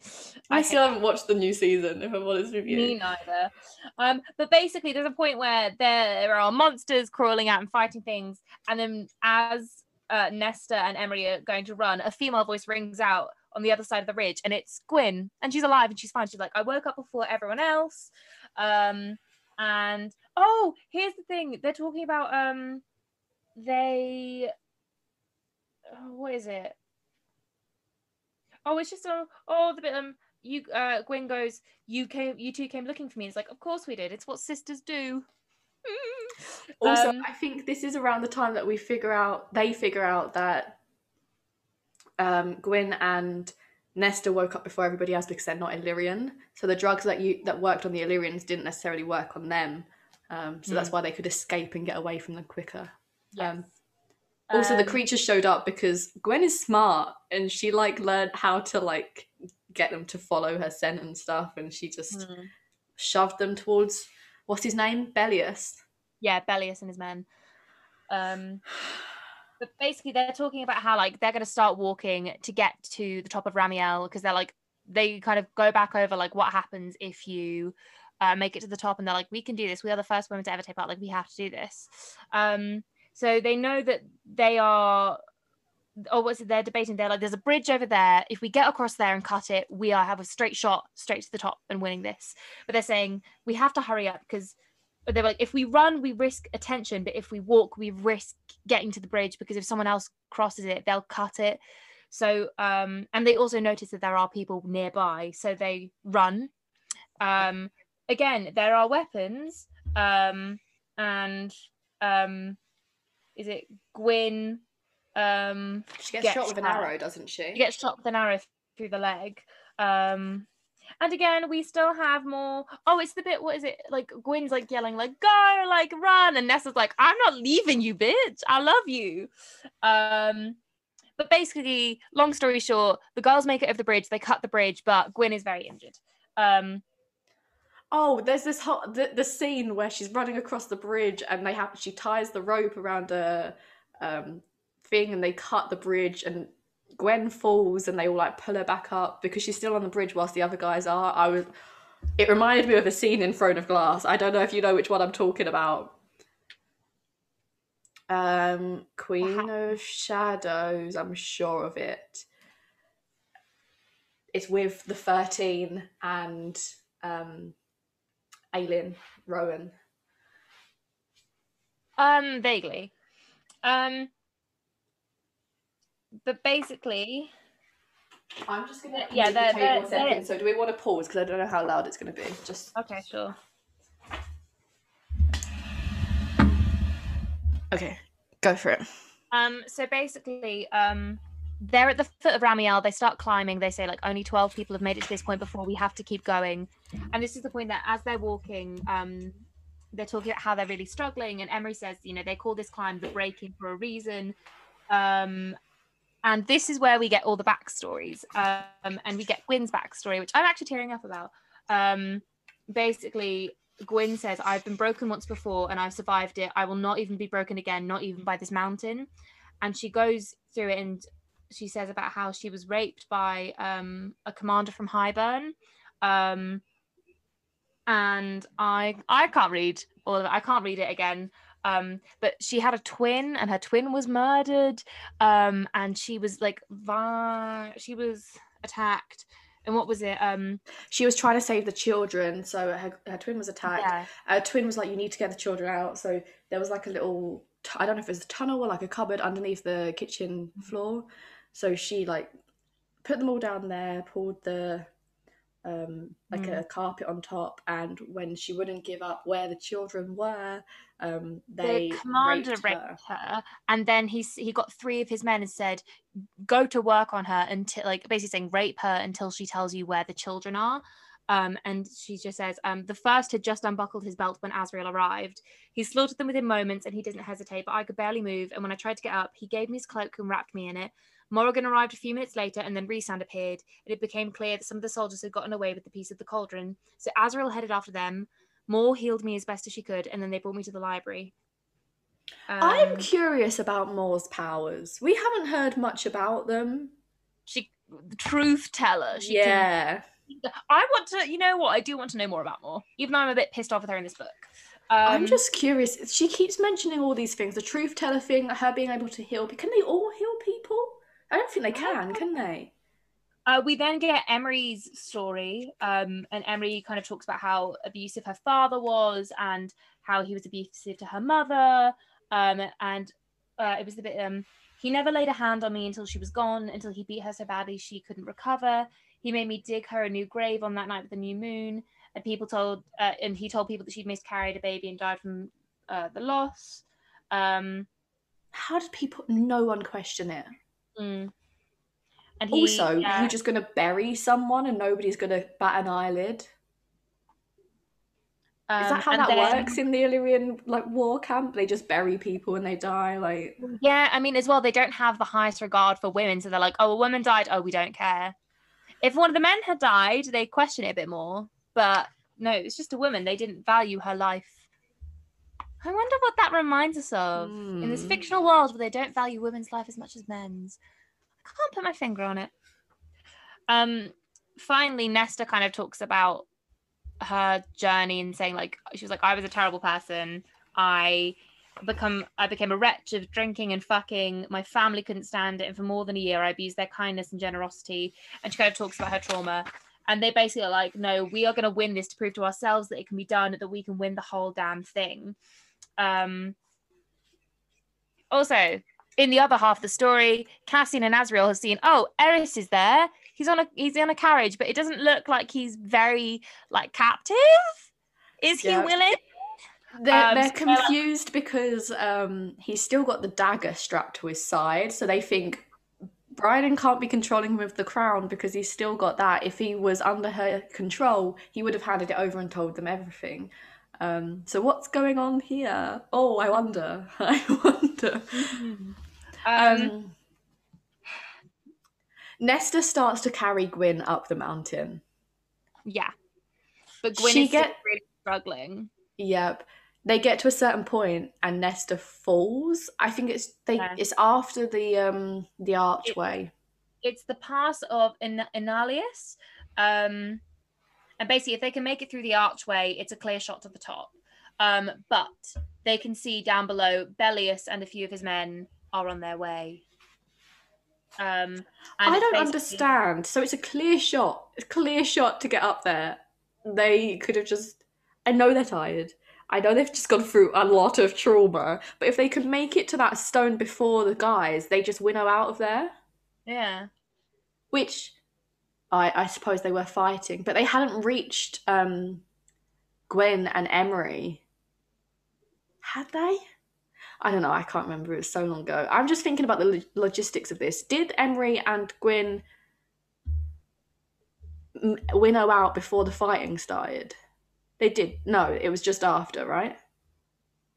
What do you mean when the fi- when the fighting started? So Nesta stays behind. She fights Yeah, so- and Yes, I know what you're talking about. Um, the so I'll, hmm. so it's so basically, Nesta goes like, "Oi, you two go on ahead. I will fight." So Emerie's carrying Gwyn, and they're running to the top. Nesta, this is when we find out Ataraxia means inner peace. I don't know how the fuck she gets her sword. Is it her sword or just a sword? She gets some sword. I think it's weapon. just a sword. It's just a sword. Um, and so she's fighting them. She kills all the men and she's fighting Bellius. Um, and eventually, just before the competition ends, she knows that they winnow out. So she's been fighting people, and then Thingy and Thingy winnow out and win the whole damn thing. Okay, got it. And then there's the next plot twist. Um, because side by side with this, as Nesta is fighting and is like, I will fight to save these two girls that are my family. Um, Cassian and Azriel, um, Eris is there, um, and is like, like, hey Cassian, I'm gonna stab you. Um, so and- we go. um, and Briallyn is there, and also so is what's his fucking name? The evil wizard man. Koschei. Koschei. Koschei. Koschei's there. Um, They're at a lake, right? Did I make that up? no, they're not at the lake. Okay. They're just at the I woods. made that up. Um, but yes, so Nesta Nesta does the fighty fighty stabby stabby. Um, Oh, is whilst this is happening, Koschei is like controlled Cassian's mind. Azriel's gone somewhere. He like flies off, but Cassian's like under the influence of Koschei, who I think no. Does Koschei have the crown or is he just that powerful? no, Koschei's just that powerful, and Briallyn is somewhere, which we'll find out. My favorite thing is um, there's a point where we switch back to Nesta and Bellius, and he's like, "You really think you can fight me in hand to hand combat?" And she goes, "I do." And Nesta hissed because my mate taught me well, and I read that and I was hollering like, "Yes!" She admits it. They are mates. I love that. Um, and what was it? Mate. The world was a shooting star through Nesta as she and Bellius launched at each other. But it's just the fact that she's like, no, I've got my mate. Like I know now. Um, um, what was it? Um, I'm really sorry. I'm really sorry to interrupt. yeah. It looks like there's a football lamp behind you. Do you have a football lamp behind you? No, I do not. What is in that corner? It's black and white. It looks like a football. That Yeah, that side. this. No, behind you. Oh no, it's just like a it's like a Moroccan lamp, but it's not a football. lamp. Got it. From this angle and being far away, it just looks like there's a football on your wall. And I was like, what's going on there then? um sorry um so but i wanted to talk about the well it's the next point in the plot i just want to find exactly where it happens in the book um so bellius is like about to kill her and she says to herself she was alone she'd been born alone and would die alone and this awful male would be the one to kill her thunder cracked and the entire mountain shook with its impact bellius took one step towards her knife lifting blood sprayed um, but then she saw the wings, the other set of wings. Basically, Cassian is there. He kills Bellius. Um, but um, I was He- so confused by this section. I'm not gonna lie. he pulls her in. He goes, and now I'm going to slit your pretty little float throat. Oh, this And moment. basically, Briallyn out of nowhere appears, who has the crown on top of her hair and is like, he can't obey you, Nesta Archeron. He is mine now. And basically, she is, um, and she basically, Briallyn had waited until the end of the blood rite and was like, she could be killed. Like she, you might be killed in the blood rite, but if you're not, by now your power will be worn down, so you can't fight me now. You're too weak. Um, and she was like, I told him that I would hunt you down, I wouldn't kill you. Da, da, da. Um, the bit as well that got me was um, because there's a lot of dialogue. There's a lot of talking. There is a lot of kind stopped paying dialogue. Attention. Um, but what is it? Um, Briallyn just says kill. Um, and ne- oh, oh, this bit kills me as well. Nesta had loved Cassian since she first laid eyes on him, had loved him even when she did not want to, even when she had been swallowed by despair and fear and hatred, had loved him and destroyed herself because she didn't believe she deserved him, because he was uh, good and brave and kind, and she loved him and she loved him and she loved him. Cassian's arm shook. Nesta braces herself for the blow, but Cassian roars and twists the knife towards himself. I was literally like, was like, oh no. yeah. I was like, I don't need another like recent Feyre situation in ACOMAF. Thank you very much. I don't, I don't need you. Um, and as the sun broke over the horizon, as Cassian's knife plunged towards him, his chest, Nesta erupted with the force of the cauldron, and she basically um, uses her magic. Briallyn turns to um, dust, um, and the only thing left of her is just the crown on the floor.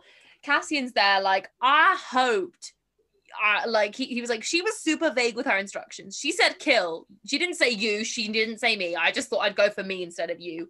Um and basically what happened is nesta unmade her which is just powerful. Uh-huh. um and she it's then she turns to him and is like cassie you are my mate da, da, da. and then boom. Um Mor and Azriel appear and they're like eris is we have eris we have the dagger but it's Feyre and I was sat here like I knew that Sarah J. Maas was going to shoehorn the baby's birth into this book. I knew it. Um, yeah, I knew it too. There was no way she was going to mention it in this one, and then it happened in another book. Absolutely yeah. not. No. Um, and I hate how it was shoehorned in. Um, but I this is a, a scene I cried at quite a bit. I find it very upsetting. Um, so um, every room of the house, because uh, this is the river house, every room of the house smells like blood. Apparently, Feyre had started bleeding a few hours before, and the baby still isn't due for another two, two months. Um, Feyre, uh, basically, they're talking about cutting the baby out, giving a C section, um, but they know that the C section, Feyre will most likely die, and therefore Rhys will die. Um, Feyre tells uh, to go ahead with the C-section, knowing that it will kill her, and Rhys knows that. Um, oh, and her healing powers won't work because she's already lost too much blood and is far too weak. Um, and what's the oh, what's the bit? So basically, everyone is there for the birth, the entire inner circle and Nesta. Um, and it comes to the point where they cut the baby out, but there's no crying, which I'm not gonna lie to you, that is actually my worst nightmare. Um, because like I've heard of situations like that where like the baby comes out and like you can't hear the cry. It's terrifying. Cassian and Azriel using all of their siphon power to hold Rhys back, and they're still struggling because he's just fighting to get to her. It was that part. I was I was gone, mate. I was, I was... gone. Um, this whole section was just like just tragic, wasn't it? It was. It was. Nesta um, is there, right? She's here at this yeah. point. She's here, and she knows. She knows that there's she's the only one that can do something about this. And so she and she knows the Feyre's not going to make it. So she goes and she gets the harp the mask and the crown which again pointing out how powerful nesta is considering she's just had a whole week of being like worn out um it's amazing her power. But the fact that no one's ever yielded all three without dying and she can use them naturally without question. Yep. the power. And basically she she's figured out at this point that the harp the last thing on the harp can stop time. So she goes pluck, um, and she kind of stops time, and she's kind of talking to Feyre and is like, "I love you. You know, you stood up for me whenever no one else would." It's the point where she just eventually kind of bends over Feyre's body and is just whispering, "You know, I give it back. I if you can save her and the baby and Rhys, I will give back the power that I took from you and she's saying it over and over again. And it's a description of like there's like a kind of like the ghost of a hand that caresses her face as she says it which i thought was kind of sus. And she's mm-hmm. she's just saying it. When time starts again everyone stops making noise because they can just hear nesta saying i give it all back and this light pouring between nesta Feyre and the baby. Um and then Feyre comes back to life and her first words are i love you too which yeah. uh, baby Nyx is fully grown um, and healthy and happy Rhys runs to Feyre and Nyx. Um, Madja is kind of like super confused because she's like, within like the space of however many seconds, you now have an Illyrian's womb. So like if you ever had kids again, you'd be completely fine. How the fuck did this happen? How? How? Um and then it's the point where Rhys looks at Feyre and Nixon knows that they're safe and everyone's alive, and he turns and he drops to his knees in front of Nesta. Mm-hmm. And my mind jumps back to the bit at the beginning of the book where uh, Rhys forced used his power to force Nesta to sit down, like she feels her knees bending against her. I just thought, oh, how the tables have turned because he just collapses in front of her. It's like, thank you so much. And then Nesta sits in front of Rhys and she kind of holds his face and they hug each other, which is a really kind of a moving moment because like they've been anti each other for the longest time. My question Mhm. is Nyx and Feyre now made as well? Oh my god, I've not thought of that. Good question. Mm. Good question. Mm. Snaps to Maddie with the good questions. Jesus. Um, uh, this summary at the end, I gave up with the notes. Um, Nest, uh, Nesta tells Cassian that she's also changed her own anatomy so that if they want to have Illyrian babies in the future, any Not mention of Elain- Elain. Yeah, not Elain, fuck her. Um, but then at the same time, I said, is this foreshadowing because she's not going to end up with a bat boy or a baby? Possibilities. Um, the end. Nesta loses some of her power, which fucking sucks because she was literally death incarnate. Sarah J. Maas got some splaining to do. However, she is left with something. They just don't know how much power. Something that the mother herself left her with, which in itself is powerful. Mhm. So, do we want to talk about that theory now? Not just yeah. Just okay, do you want to talk about the grave? the- hmm Okay, the ending scene is basically all three sisters and baby Nyx go to their father's grave. Nesta says thank you, and then she walks towards her sisters, and Cassian, her mate, is flying above them to make sure that they are okay. And that is it. That's the end of the book. Now, on to the part we're really interested in, which is the theories um, about the book. Oh, it's over there. Um, so I will let you talk about this theory about the mother. You say what you got to say. Well, I ha- kind of have this theory. It's said all along how powerful Nesta is. She took the power from the cauldron, which is like essentially a god, essentially. It's an inanimate object, but it's essentially a god. She took all of the power from that. All of it, most of it. So maybe that power was just too much for a person to contain because Rhys says in, I think it's in ACOMAF, might have been ACOWAR, because he's got so much power, like an abnormal amount of power, he has to release some of that, like every single day, just on like menial tasks. Otherwise, it can destroy him. Hmm. Nesta's not been doing that the Mm. whole time because she just refused to use her power, couldn't figure it out, and was like pushing it down. So, the power that's gone, is it just. Do- Does it just put her down? Is she still really powerful? Is it just taking her down to a level that she can now control? Do you know what I mean? Is she still more powerful than Rhys? That's what I want to know. yes, Is that's what I want to know. The fact that the mother like let her keep that power, that I reckon that's saying something. I reckon something's going to come up where she's going to have to use it because why else would, and again, essentially another one of their gods, be like, here, have some power. You did good. Like, Yeah, or like keep this much of the power. I'm Yeah. intrigued by that. um, Um, but Nesta losing that power deeply upsetting. pissed me off. Pissed me off so Oh. much. Um, Um, I need to I say have- something, so I need you to mute yourself again. Okay, I will mute myself. I will mute you. Give me a wave when you're ready. Thanks. This- This happens. Throne of Glass spoilers. In Kingdom of Ash, Aelin loses pretty much all of her power. She's got like the tiniest little bit left at the end. Why is this a running theme in Sarah J. Maas's books? I don't understand. Why is it that in order to live like a happy and peaceful life, the the women have to give up their power? I don't get it. And why is it always why is it always the women? Like there's other strong characters here and why do they have to give it up? Okay, I'm done. Right. She's not even looking at me again. Hello.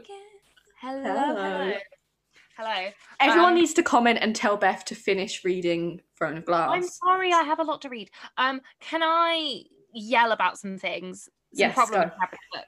So one thing that we have consistently said is we have an issue with the medical side of things.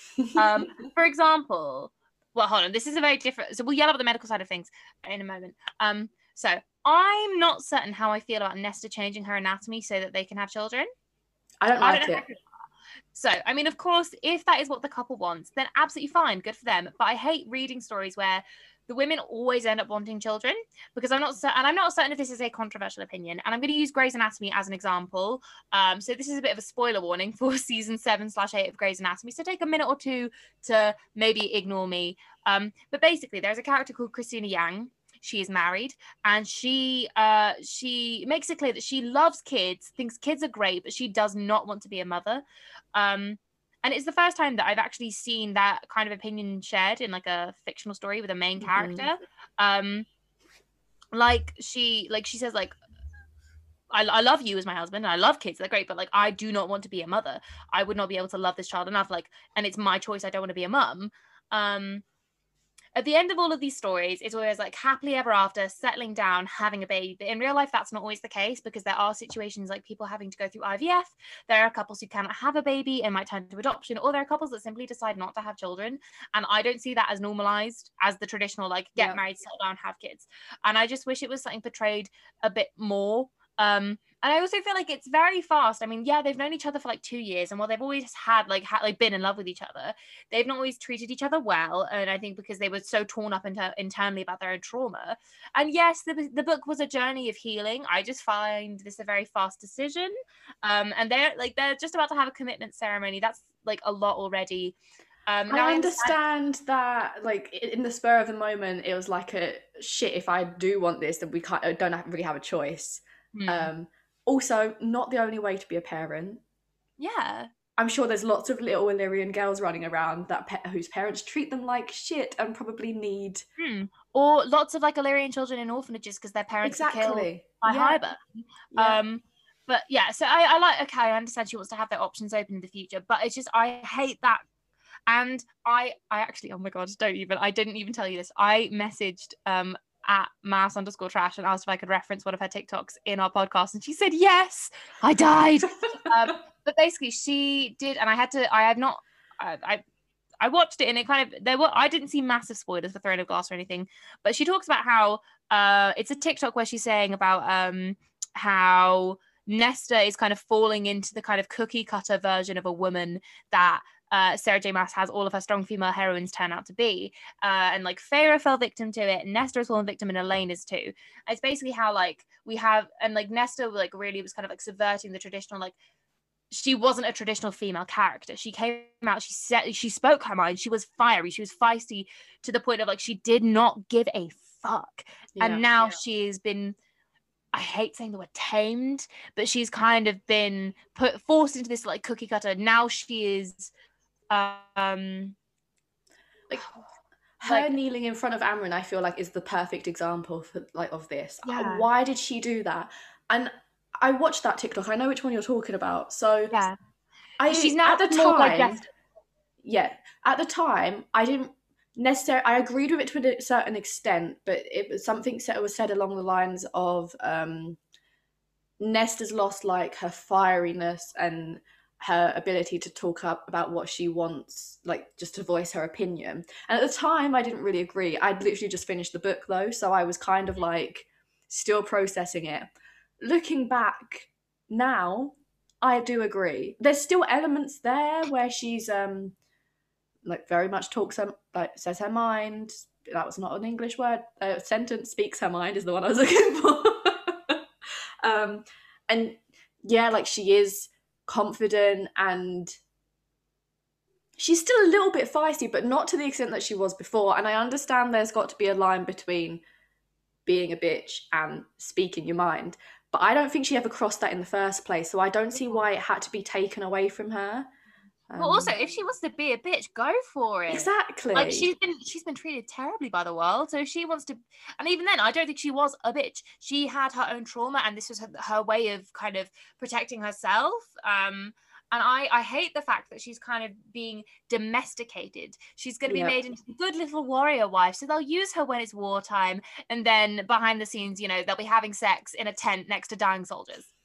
Because Cassian is in.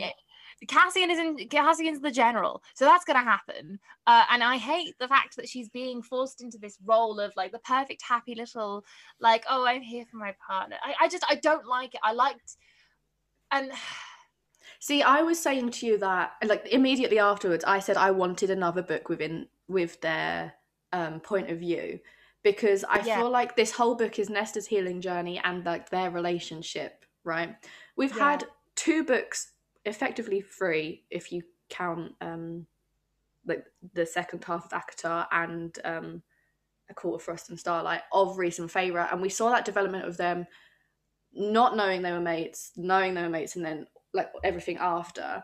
Whereas I I really want to see if Nesta in the next books uh, is going to be any type of resemblance of what she was in the first. Do you know what I mean? Not the first mm. ACOMAF.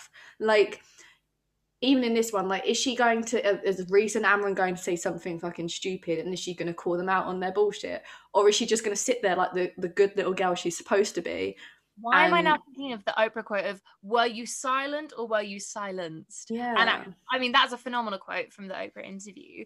Um, but that is like my real thing like is she now deciding that she doesn't want to speak or is it she's being i mean it's all i mean it's all at sarah j maas's control um I but that's why I really wanted to. I want to see another book from their point of view because I don't feel like I feel like uh, from the beginning ending of this book it is like Nesta's being kind of being squashed down and becoming like a smaller version of herself. Does that make sense? She's being put into a box so that she's more kind of commercially digestible. So she is now what favors like the happy housewife.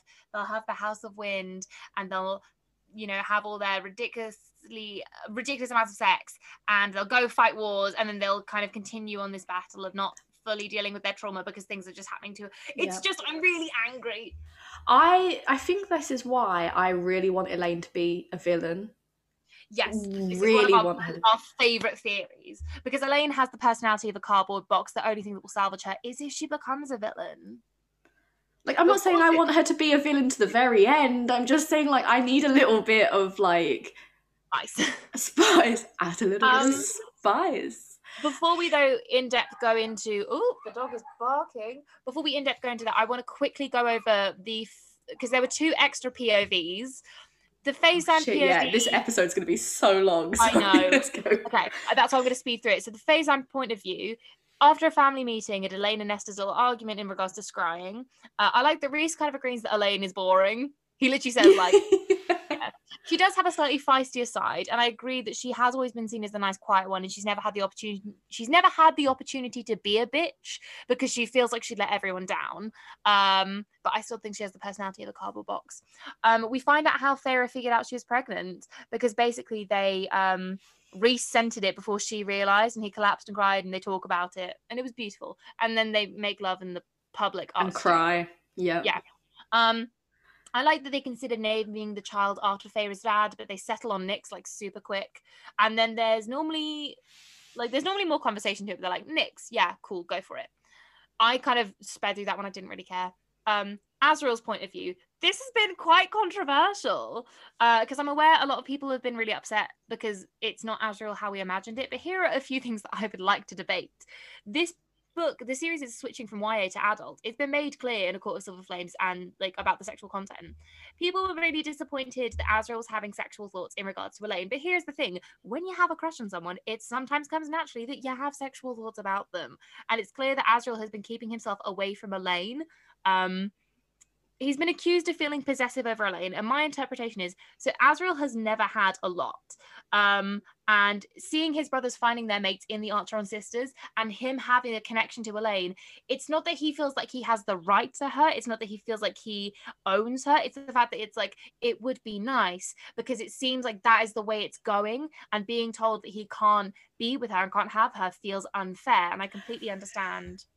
Um, Sarah J. Maas as well has made it very clear in all of her books. Mates are incredibly hard to come by. Okay, it and now they're very common. Exactly. She's given two out of three. I'm just going to call them brothers. Two out of three brothers mates with two out of three sisters, and then you're just going to leave Az out because Elain has got a mate. Like, um, you're just going to leave Az out. He's the only one the only one. There's going to be something in his head that's got to think that's not fair. And it's not saying that he thinks he believes that he has a right to Elain. It's just that logically it doesn't make any sense. Like there's always patterns, and he's just been left out by himself. Like.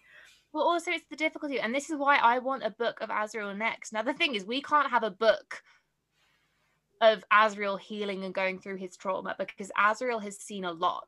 He has experienced a lot. He's gone through a lot consistently. So I, I don't think one book would be able to resolve his trauma and take him on a healing journey.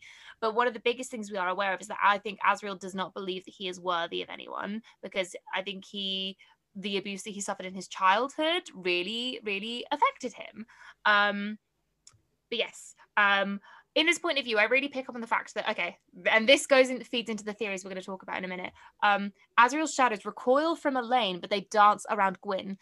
Gwyn needs happiness, and I could see within the actual full book of A Court of Silver Flames that there is a connection between them.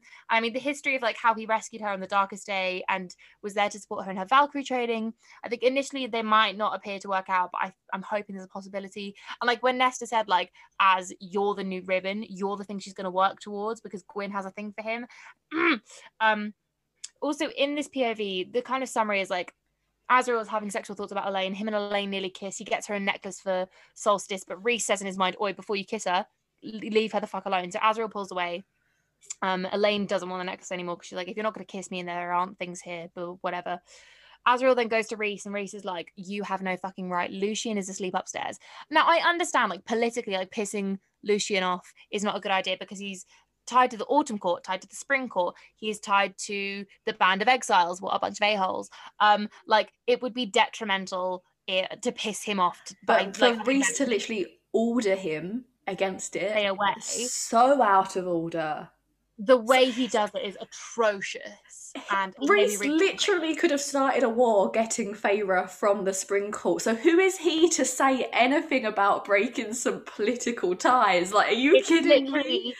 So hypocritical so hypocritical um because yeah rhys literally went into another court stole Tamlin's bride mid-wedding and like the situations yes they're inherently different but what rhys did is bad as well because as well rhys stole uh, Feyre from another High Lord. So inherently, mm-hmm. we can argue that that is worse because I mean, Lucien. I mean, depending if we find if he finds out about Hellion, the whole being his dad thing, um, and he's Lucien's basically in line to become. He could run Autumn Court and yeah, he could run two courts. Yeah. Oh I shit! Reckon that, I reckon that's where we're going because the whole Amren trying to get um, Rhys to be a high, a high king or whatever it was she called it. I reckon that's where we're going. I reckon we're going to have a war between Rhys and then is it like five courts? It's yeah. like Dawn, Summer, Dawn, all of them. Summer, autumn, all of the courts. Um, just to quickly type the Az chapter, basically, um, Az and Gwyn have a moment, and like his shadows dance around her, and they swim towards her. Um, and he then gives the necklace that he gave Elain to Clotho to give to Gwyn, this is going to cause problems in the future. I can tell you, it's going to be messy. But 100%. as well, have you seen that meme where Elain sees Gwyn wearing the necklace? I'm like, oh, I I can I know beneath this shell of Elain there's got to be some anger and there's got to be some like fieriness there. We've so, seen it a little bit, but I I want something to happen. I want to fight or I want her to say something. I want her to be a villain. Why is this like? I want her to be a villain. My other real quick thing, just before we wrap up the Az POV, um, Azriel and Elain have had this connection. It's been really clear to everyone for a while. Rhys could have spoken sooner. Yep you could have spoken sooner. Not waiting until they're literally like they're, two literally centimeters away from each other.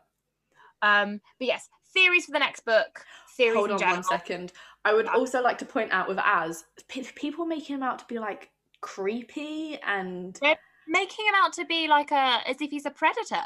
But here's the thing: people get horny Spoiler alert! In real life, fictional characters, Rhys is openly horny in High Lord meetings. Like, these characters are all the horniest people you have ever met. So being surprised that Azriel too is very horny, and he has literally no action that we are aware of. This man has been horny for centuries, so it's not surprising in his head that he's thinking about having sex with this woman that he deeply cares about. And I'm really angry that people think he's a predator when he's a fucking hero.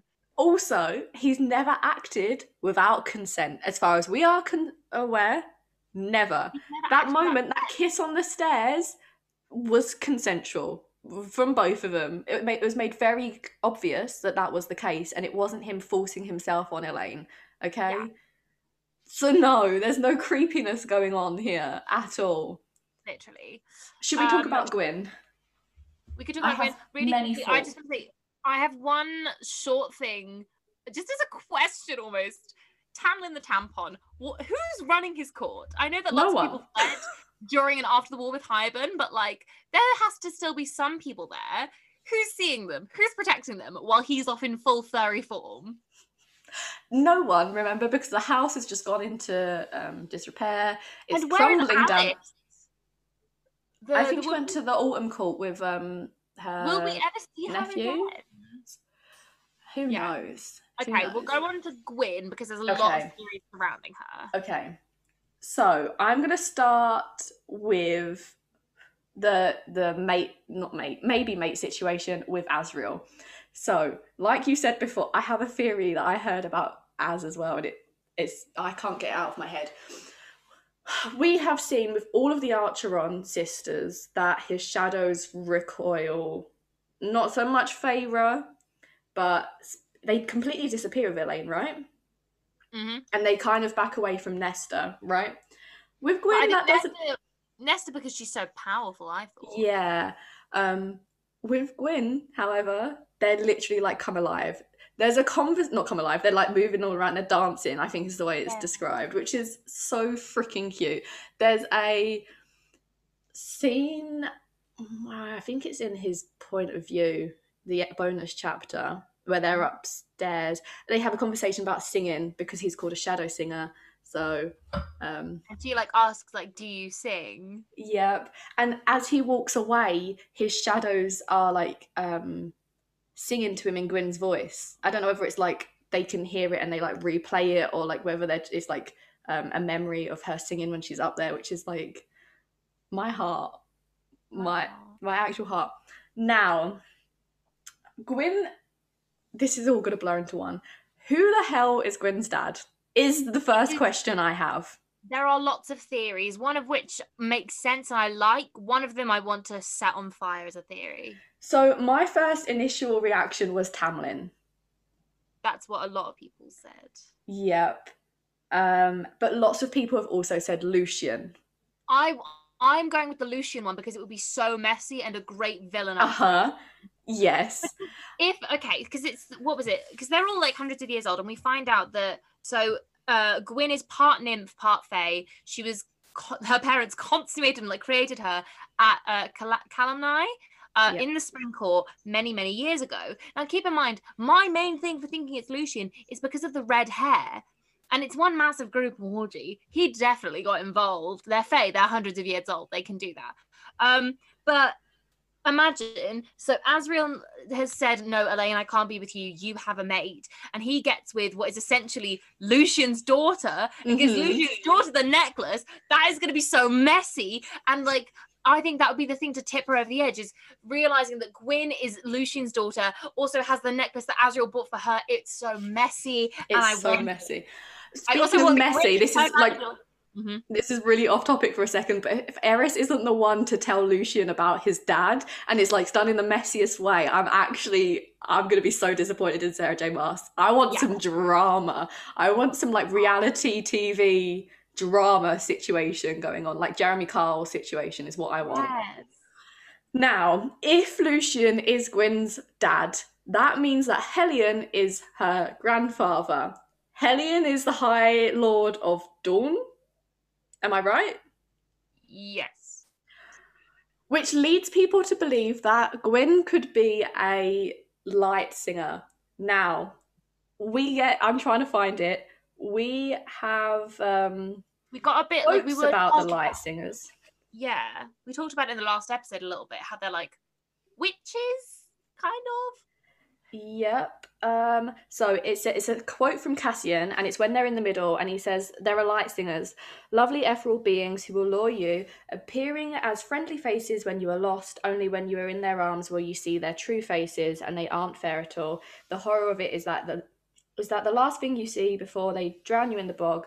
Um, but they kill for sport, not food. So I'm very confused. So these are like witches, but I don't know how people are making the connection between Helion, the Dawn Court, and the Power of Light, and then light singers. Because to me, in this book, they're clearly defined as not being the same thing. yeah so now my kind of thought process is either perhaps like the light singers the witches themselves that's like a rumor surrounding them elements of truth but like the rumors have kind of grown around them they've been like well it keeps people afraid of us so fuck it go for it or perhaps they mean light singer in a different way because it's like she can control light as a power and it's because he's a shadow singer and he can control the shadows she could be a light singer and control the light They're like Um, everyone keeps saying that Elain and Az are like the perfect like light and dark. But if no, if this is the case, then Gwen and Az are surely the perfect opposite. Yeah, but also we kn- also from that bit where Cassian is describing how odd Elain looks in black, and how he says it does not look right, it doesn't feel right. Nope. Um also there's a scene where Nesta goes to the the church with the librarians, the priestesses. Gwen is Oh, singing. Gwen, shave off all her hair. I don't. I was going to say that when she sings, Nesta says that she kind of glows. What are I you? I thought she shaved off all her hair at one point or something. Oh, I don't think that happened. I don't think that did happen. Uh, that's probably when I was reading the book at like five in the morning and was like, what? but yeah, that kind of links her to the light singer part as well because if she's singing, she's glowing, she's controlling light. Hmm. Um, there's also little pieces throughout the book with Gwyn and Az. So there's a moment where um trying to find it. Yep, found it. Az drops um Nesta and Cassian off. Um don't know where. Maybe it's um oh, this is the quote of hers um with the priestesses. It says Gwen sang chin high, a faint glow seeming to radiate from her. That's the quote around her glowing. Um there's another part where Az drops Cassian and Nesta off somewhere, and it says um, they asked Az to stay, but Gwyn had asked him to go over um, fighting moves with her. So I'm just saying, there's more to them in this story than it initially meets the eye. I want them. I want them to be together so bad. I want them to be together. Um, also, on to like another thing. This isn't necessarily a theory, this is just a rant.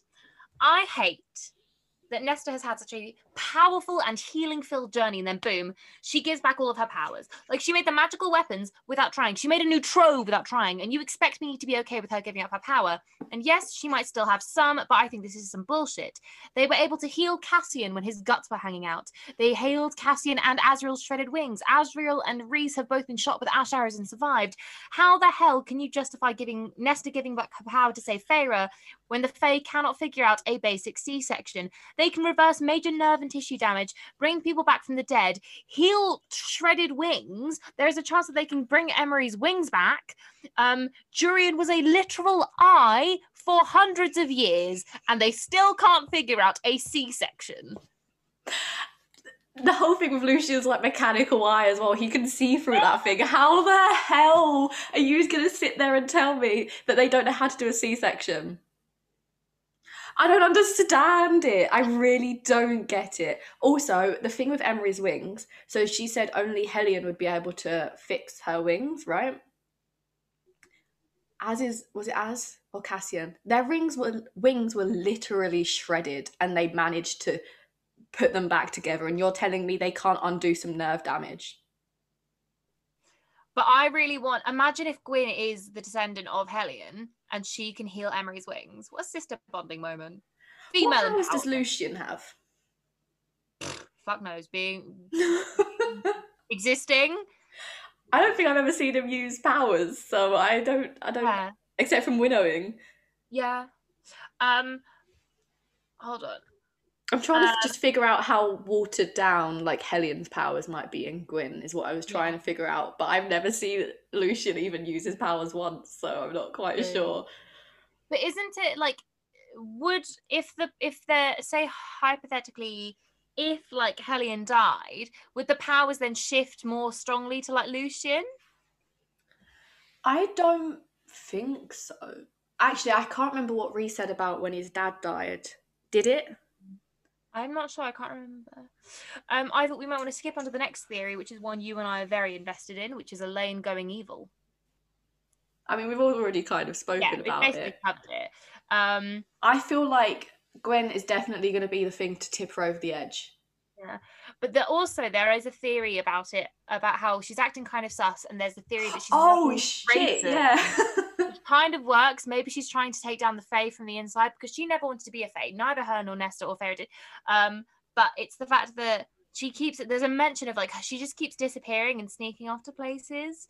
So what if she's working with Graysen? What if they are Graysen and his family is working with like Koschei to bring down the Fae and they are promising her, oh, we can turn you back into a human. You can be with Graysen again. So she's willing to give up and betray the most powerful court to be with this. Like I want to, I don't know Graysen. You know, I can't speak from personal experience, but like this man, small dick energy, um, and I don't know why she wants to go back for that man. I don't trust Graysen, um, Jurian, none, none of them. I don't. I don't trust any of them, and I reckon because Elain is always like she stays so far away from Lucien, and you think I like. I understand she doesn't want to be his mate, but equally, if she's working with Graysen, Jurian was like kind of like the liaison between Graysen and the Fae. I reckon maybe if she is working with Graysen, that maybe she does have kind of a relationship with Lucien because Jurian's in the house of Lucien almost like 24 7. So I don't think he's going to get away Lucien would be able to scent if Elain was near. Like if Elain had gone back to the mortal lands to visit Graysen. hmm Interesting. I know. I just wanted to be evil so bad. I've said this about 50 times. Like, I need. It, it's, it's not getting repetitive, but it is getting repetitive. Like, the only reason Cassian and Nesta really had anything to do in this book is because Sarah J. Maas wiped Rhys and Feyre from being able to do anything by making Feyre pregnant. Hmm. Do you know what I mean? I want something to spice it up a little bit. Yeah. Um. Next, quick theory, plot point to discuss. Rhys is High King. I don't know about this bullshit. I don't think it's necessarily the best idea, but I see that SJM has been putting in the groundwork for this idea. For example, Rhys always being diplomatic, making sure to work with the other courts, helping his enemies, such as Tamagotchi. Um, like, So this is a recurring theme. Um, in Empire of Storms, it's mentioned with Throne of Glass spoiler, by the way, um, that Aelin has the power to take over more than just Terrasen. Um, and that, again, there's people whispering in her ears, like trying to convince her to do it. So why is there a recurring theme between the books of the powerful Fae then trying to become even more powerful and taking, like, becoming a conqueror? hmm, Do you know what I mean? yeah, why I is that. why is that a theme? I feel like it's gonna come back around somehow, and I'm not quite sure how. Yes. Um, next quick theory, one that I really like. So there's a point in the book where they're talking about the trove and they say there used to be a fourth item, but we can't see it. Um, I saw This a one. theory- I saw a theory. I can't remember. I have I have the credit somewhere for it. I can't remember who said it, but basically, there's a theory that that fourth item of the trove. Spoiler alert for Crescent City, which I have read. I love being able to do a spoiler alert for a book that I've read. Um, spoiler alert for Crescent City. Go away for like a minute. Um, it's the horn from Crescent City, and it can no longer be seen because it was turned into a tattoo for Bryce, and they can't see it because it's on her. which love- begs which begs the question: How did it get into that world in the first place? Because it was very clearly in the ACOTAR world. So, who's been doing some traveling? The story in Crescent City about um, I can't remember all of the terms because so much happened in Crescent City. The sword and the um, like, is it Star Power? Is it Star Power? I can't remember what it's called. Power. Sounded very similar to stuff from both Throne of Glass and ACOTAR. I mean, we know that these worlds are all connected. We know that they're all connected, and they're researching it at the moment. Like, there's the discuss. Yeah, they're all connected. It's just figuring out exactly how, and I think we're starting to see these things coming in. Um, I have a question. yes, Talking about Trove, the new Trove, Nesta's Trove. Yes, Um, did Eris give the dagger back? yeah. They got the dagger back from Eris. They did get it back. Where is he right now? Um, they have him somewhere. Like they're looking after him. He's with the Night Court. Because he. we forgot there's, there's a bit of dialogue at the end between Cassian and Eris. Uh, and Cassian's pushing like I want to. Oh yeah, sorry, random thing. Um, at the beginning of the book, there's nothing in that in the Riverside house of Nesta, but now there is a portrait of Nesta holding the line at the pass of Annihilus. She let Rhys see some parts of the rite, but had no idea he'd he'd not asked out of curiosity, but to give Nesta ideas of like what she could paint. Um, so it was really random. Um, no, sorry. There's a there's a scene between Cassian and Eris, and Cassian keeps going like, "No, I want to know like what happened between you and Mor." So I'm now questioning what happened between Eris and Mor because it seems there's more to it than we previously knew. Which there's a what... theory going around that Eris and Mor are actually mates, and I mm. don't want that to. I don't want to... it. But there's also well... theory around that Eris is actually gay and that's why he chose to treat Mor the way he did because he didn't want to force them into an unhappy marriage. I don't think stabbing someone is the right way to go about that. Nailing a message to her or stomach, yeah. I don't think that's the best. Way. Wait, point. no, I thought no, I thought that was her dad. I thought her dad did that to her, saying it's she's your problem now, and Eris was like, oh. no, she's not. Oh, maybe um, did he just leave her there? Either just, way, I still don't think that's the appropriate response to not wanting to be in a happy, uh, unhappy marriage. Um, but there's a conversation between Cassian and Cassian's like, why did you leave Mor in the woods that day? Was it just to impress your father? Eris is like, why does it still matter to you? Um, and Cassian's like, she's my sister and I love her. And again, Eris is, I didn't realize Illyrians were in the habit of fucking their sisters. Um, but there's like a conversation because there's just definitely something. Oh, and Eris says like, you're not the person I want to explain myself to. Um, yeah, there's like a whole thing with Eris. I, yeah, something's going on there, and I, we're going to yeah. see it. The but next that, book, who that, do we think? That, it... Sorry, sorry. Well, no, you you ask your question because I'm about to say that kind of thing. Okay, the next book, who do we think it's going to be? Because I mean, I've got a couple of thoughts.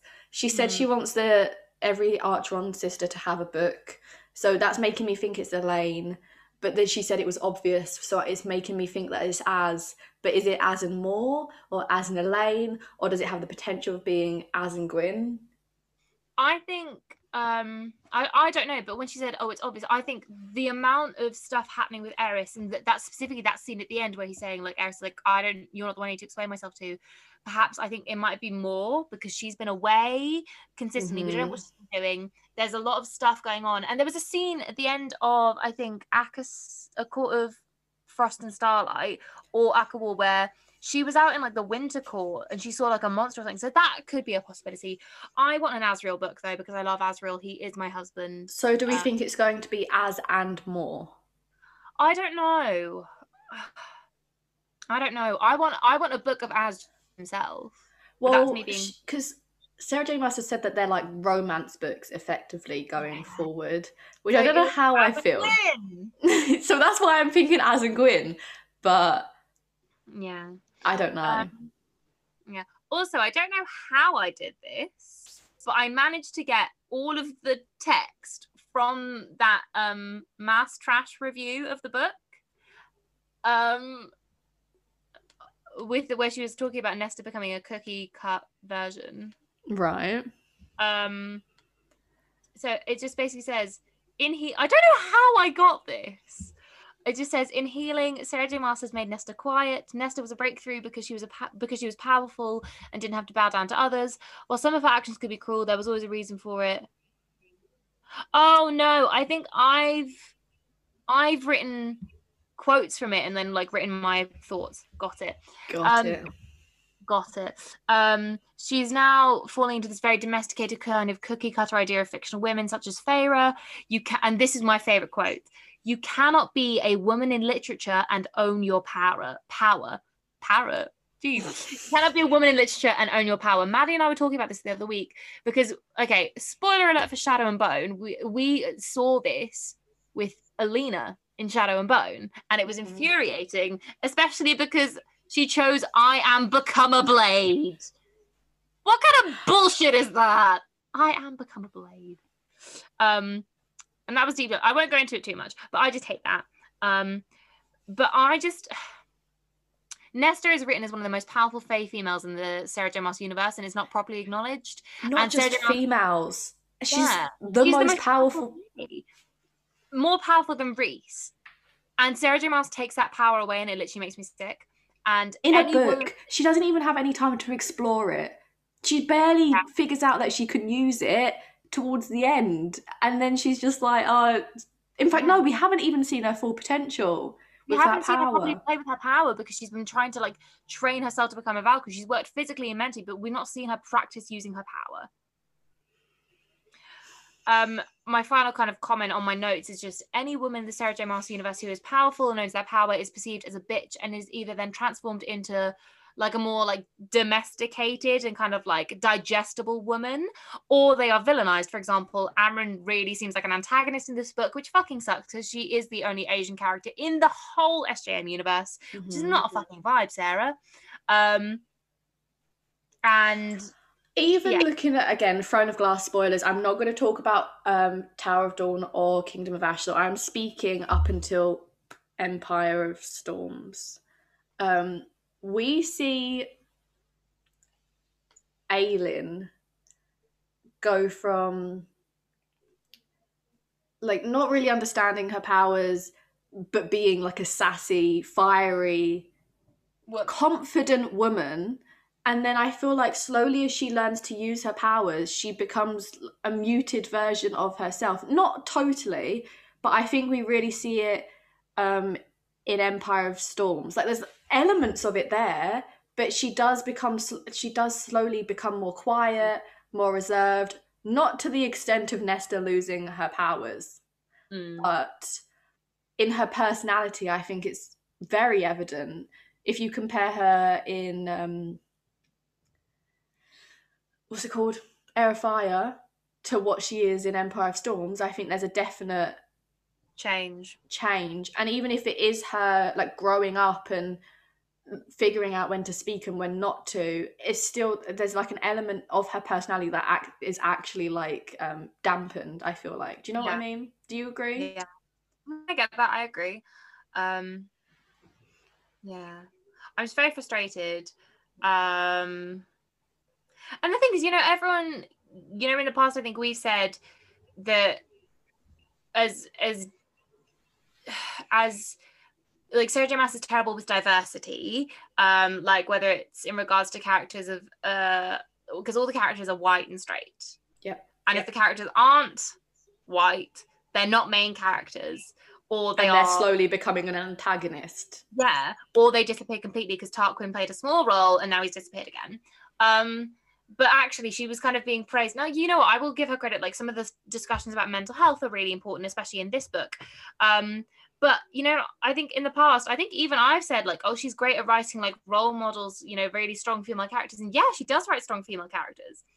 But they don't stay that way for long because they do kind of. She does force them into this cookie cutter, peaceful, domesticated digestible woman. I feel like using I I keep saying about the, like the di- which they become more digestible because they are not as like out there, and it really upsets me because we see them as like fierce women at first, and then they are kind of like taken back. So it's the there's a um, term when people look at the suffragettes. It's called "angel in the house," and it's basically like their role is to be at home with the kids, cooking, cleaning. Mm-hmm. Feyre goes from being this strong, independent women, w- women, woman, to being at home mm. doing paperwork, getting pregnant in three Yeah. And I'm not saying she was strong and independent in ACOTAR, but she did have her own thought process and she didn't listen to anybody. She she would go wherever she wanted. And we joked about it in our ACOTAR episode because we was like, they're telling you to stay at home to keep you safe and you've just walked out and like gone to the Kal- Calanmai. Or like she single handedly hunted down the Suriel. Yep.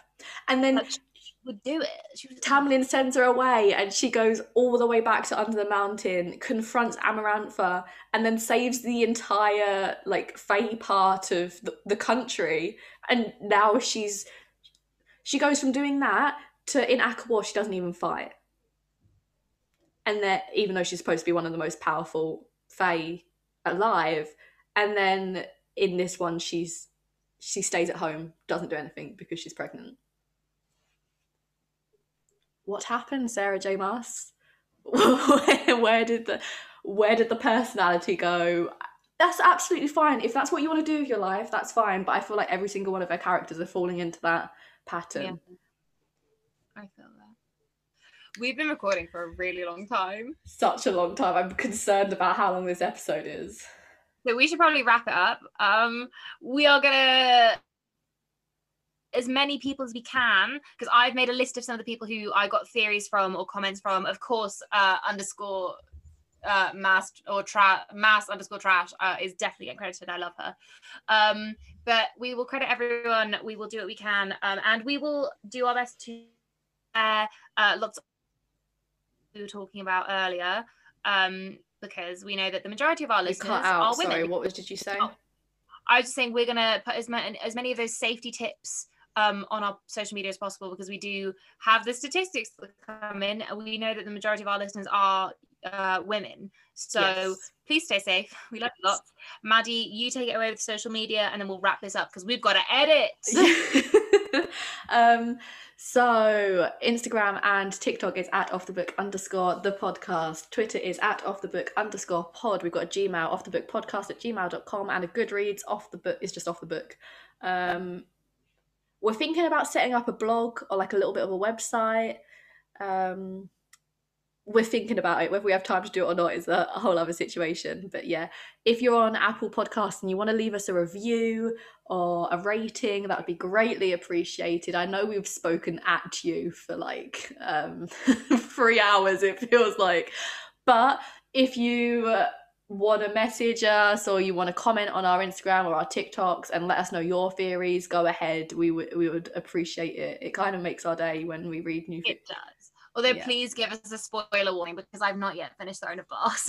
yeah. I want yeah to. I if you're will. gonna if you're gonna talk about Throne of Glass spoilers specifically to Tower of Dawn or Kingdom of Ash on the Instagram, please, because otherwise Beth will see it before I get the chance to warn her about it. because she's Um, on it and I am not. So Yeah.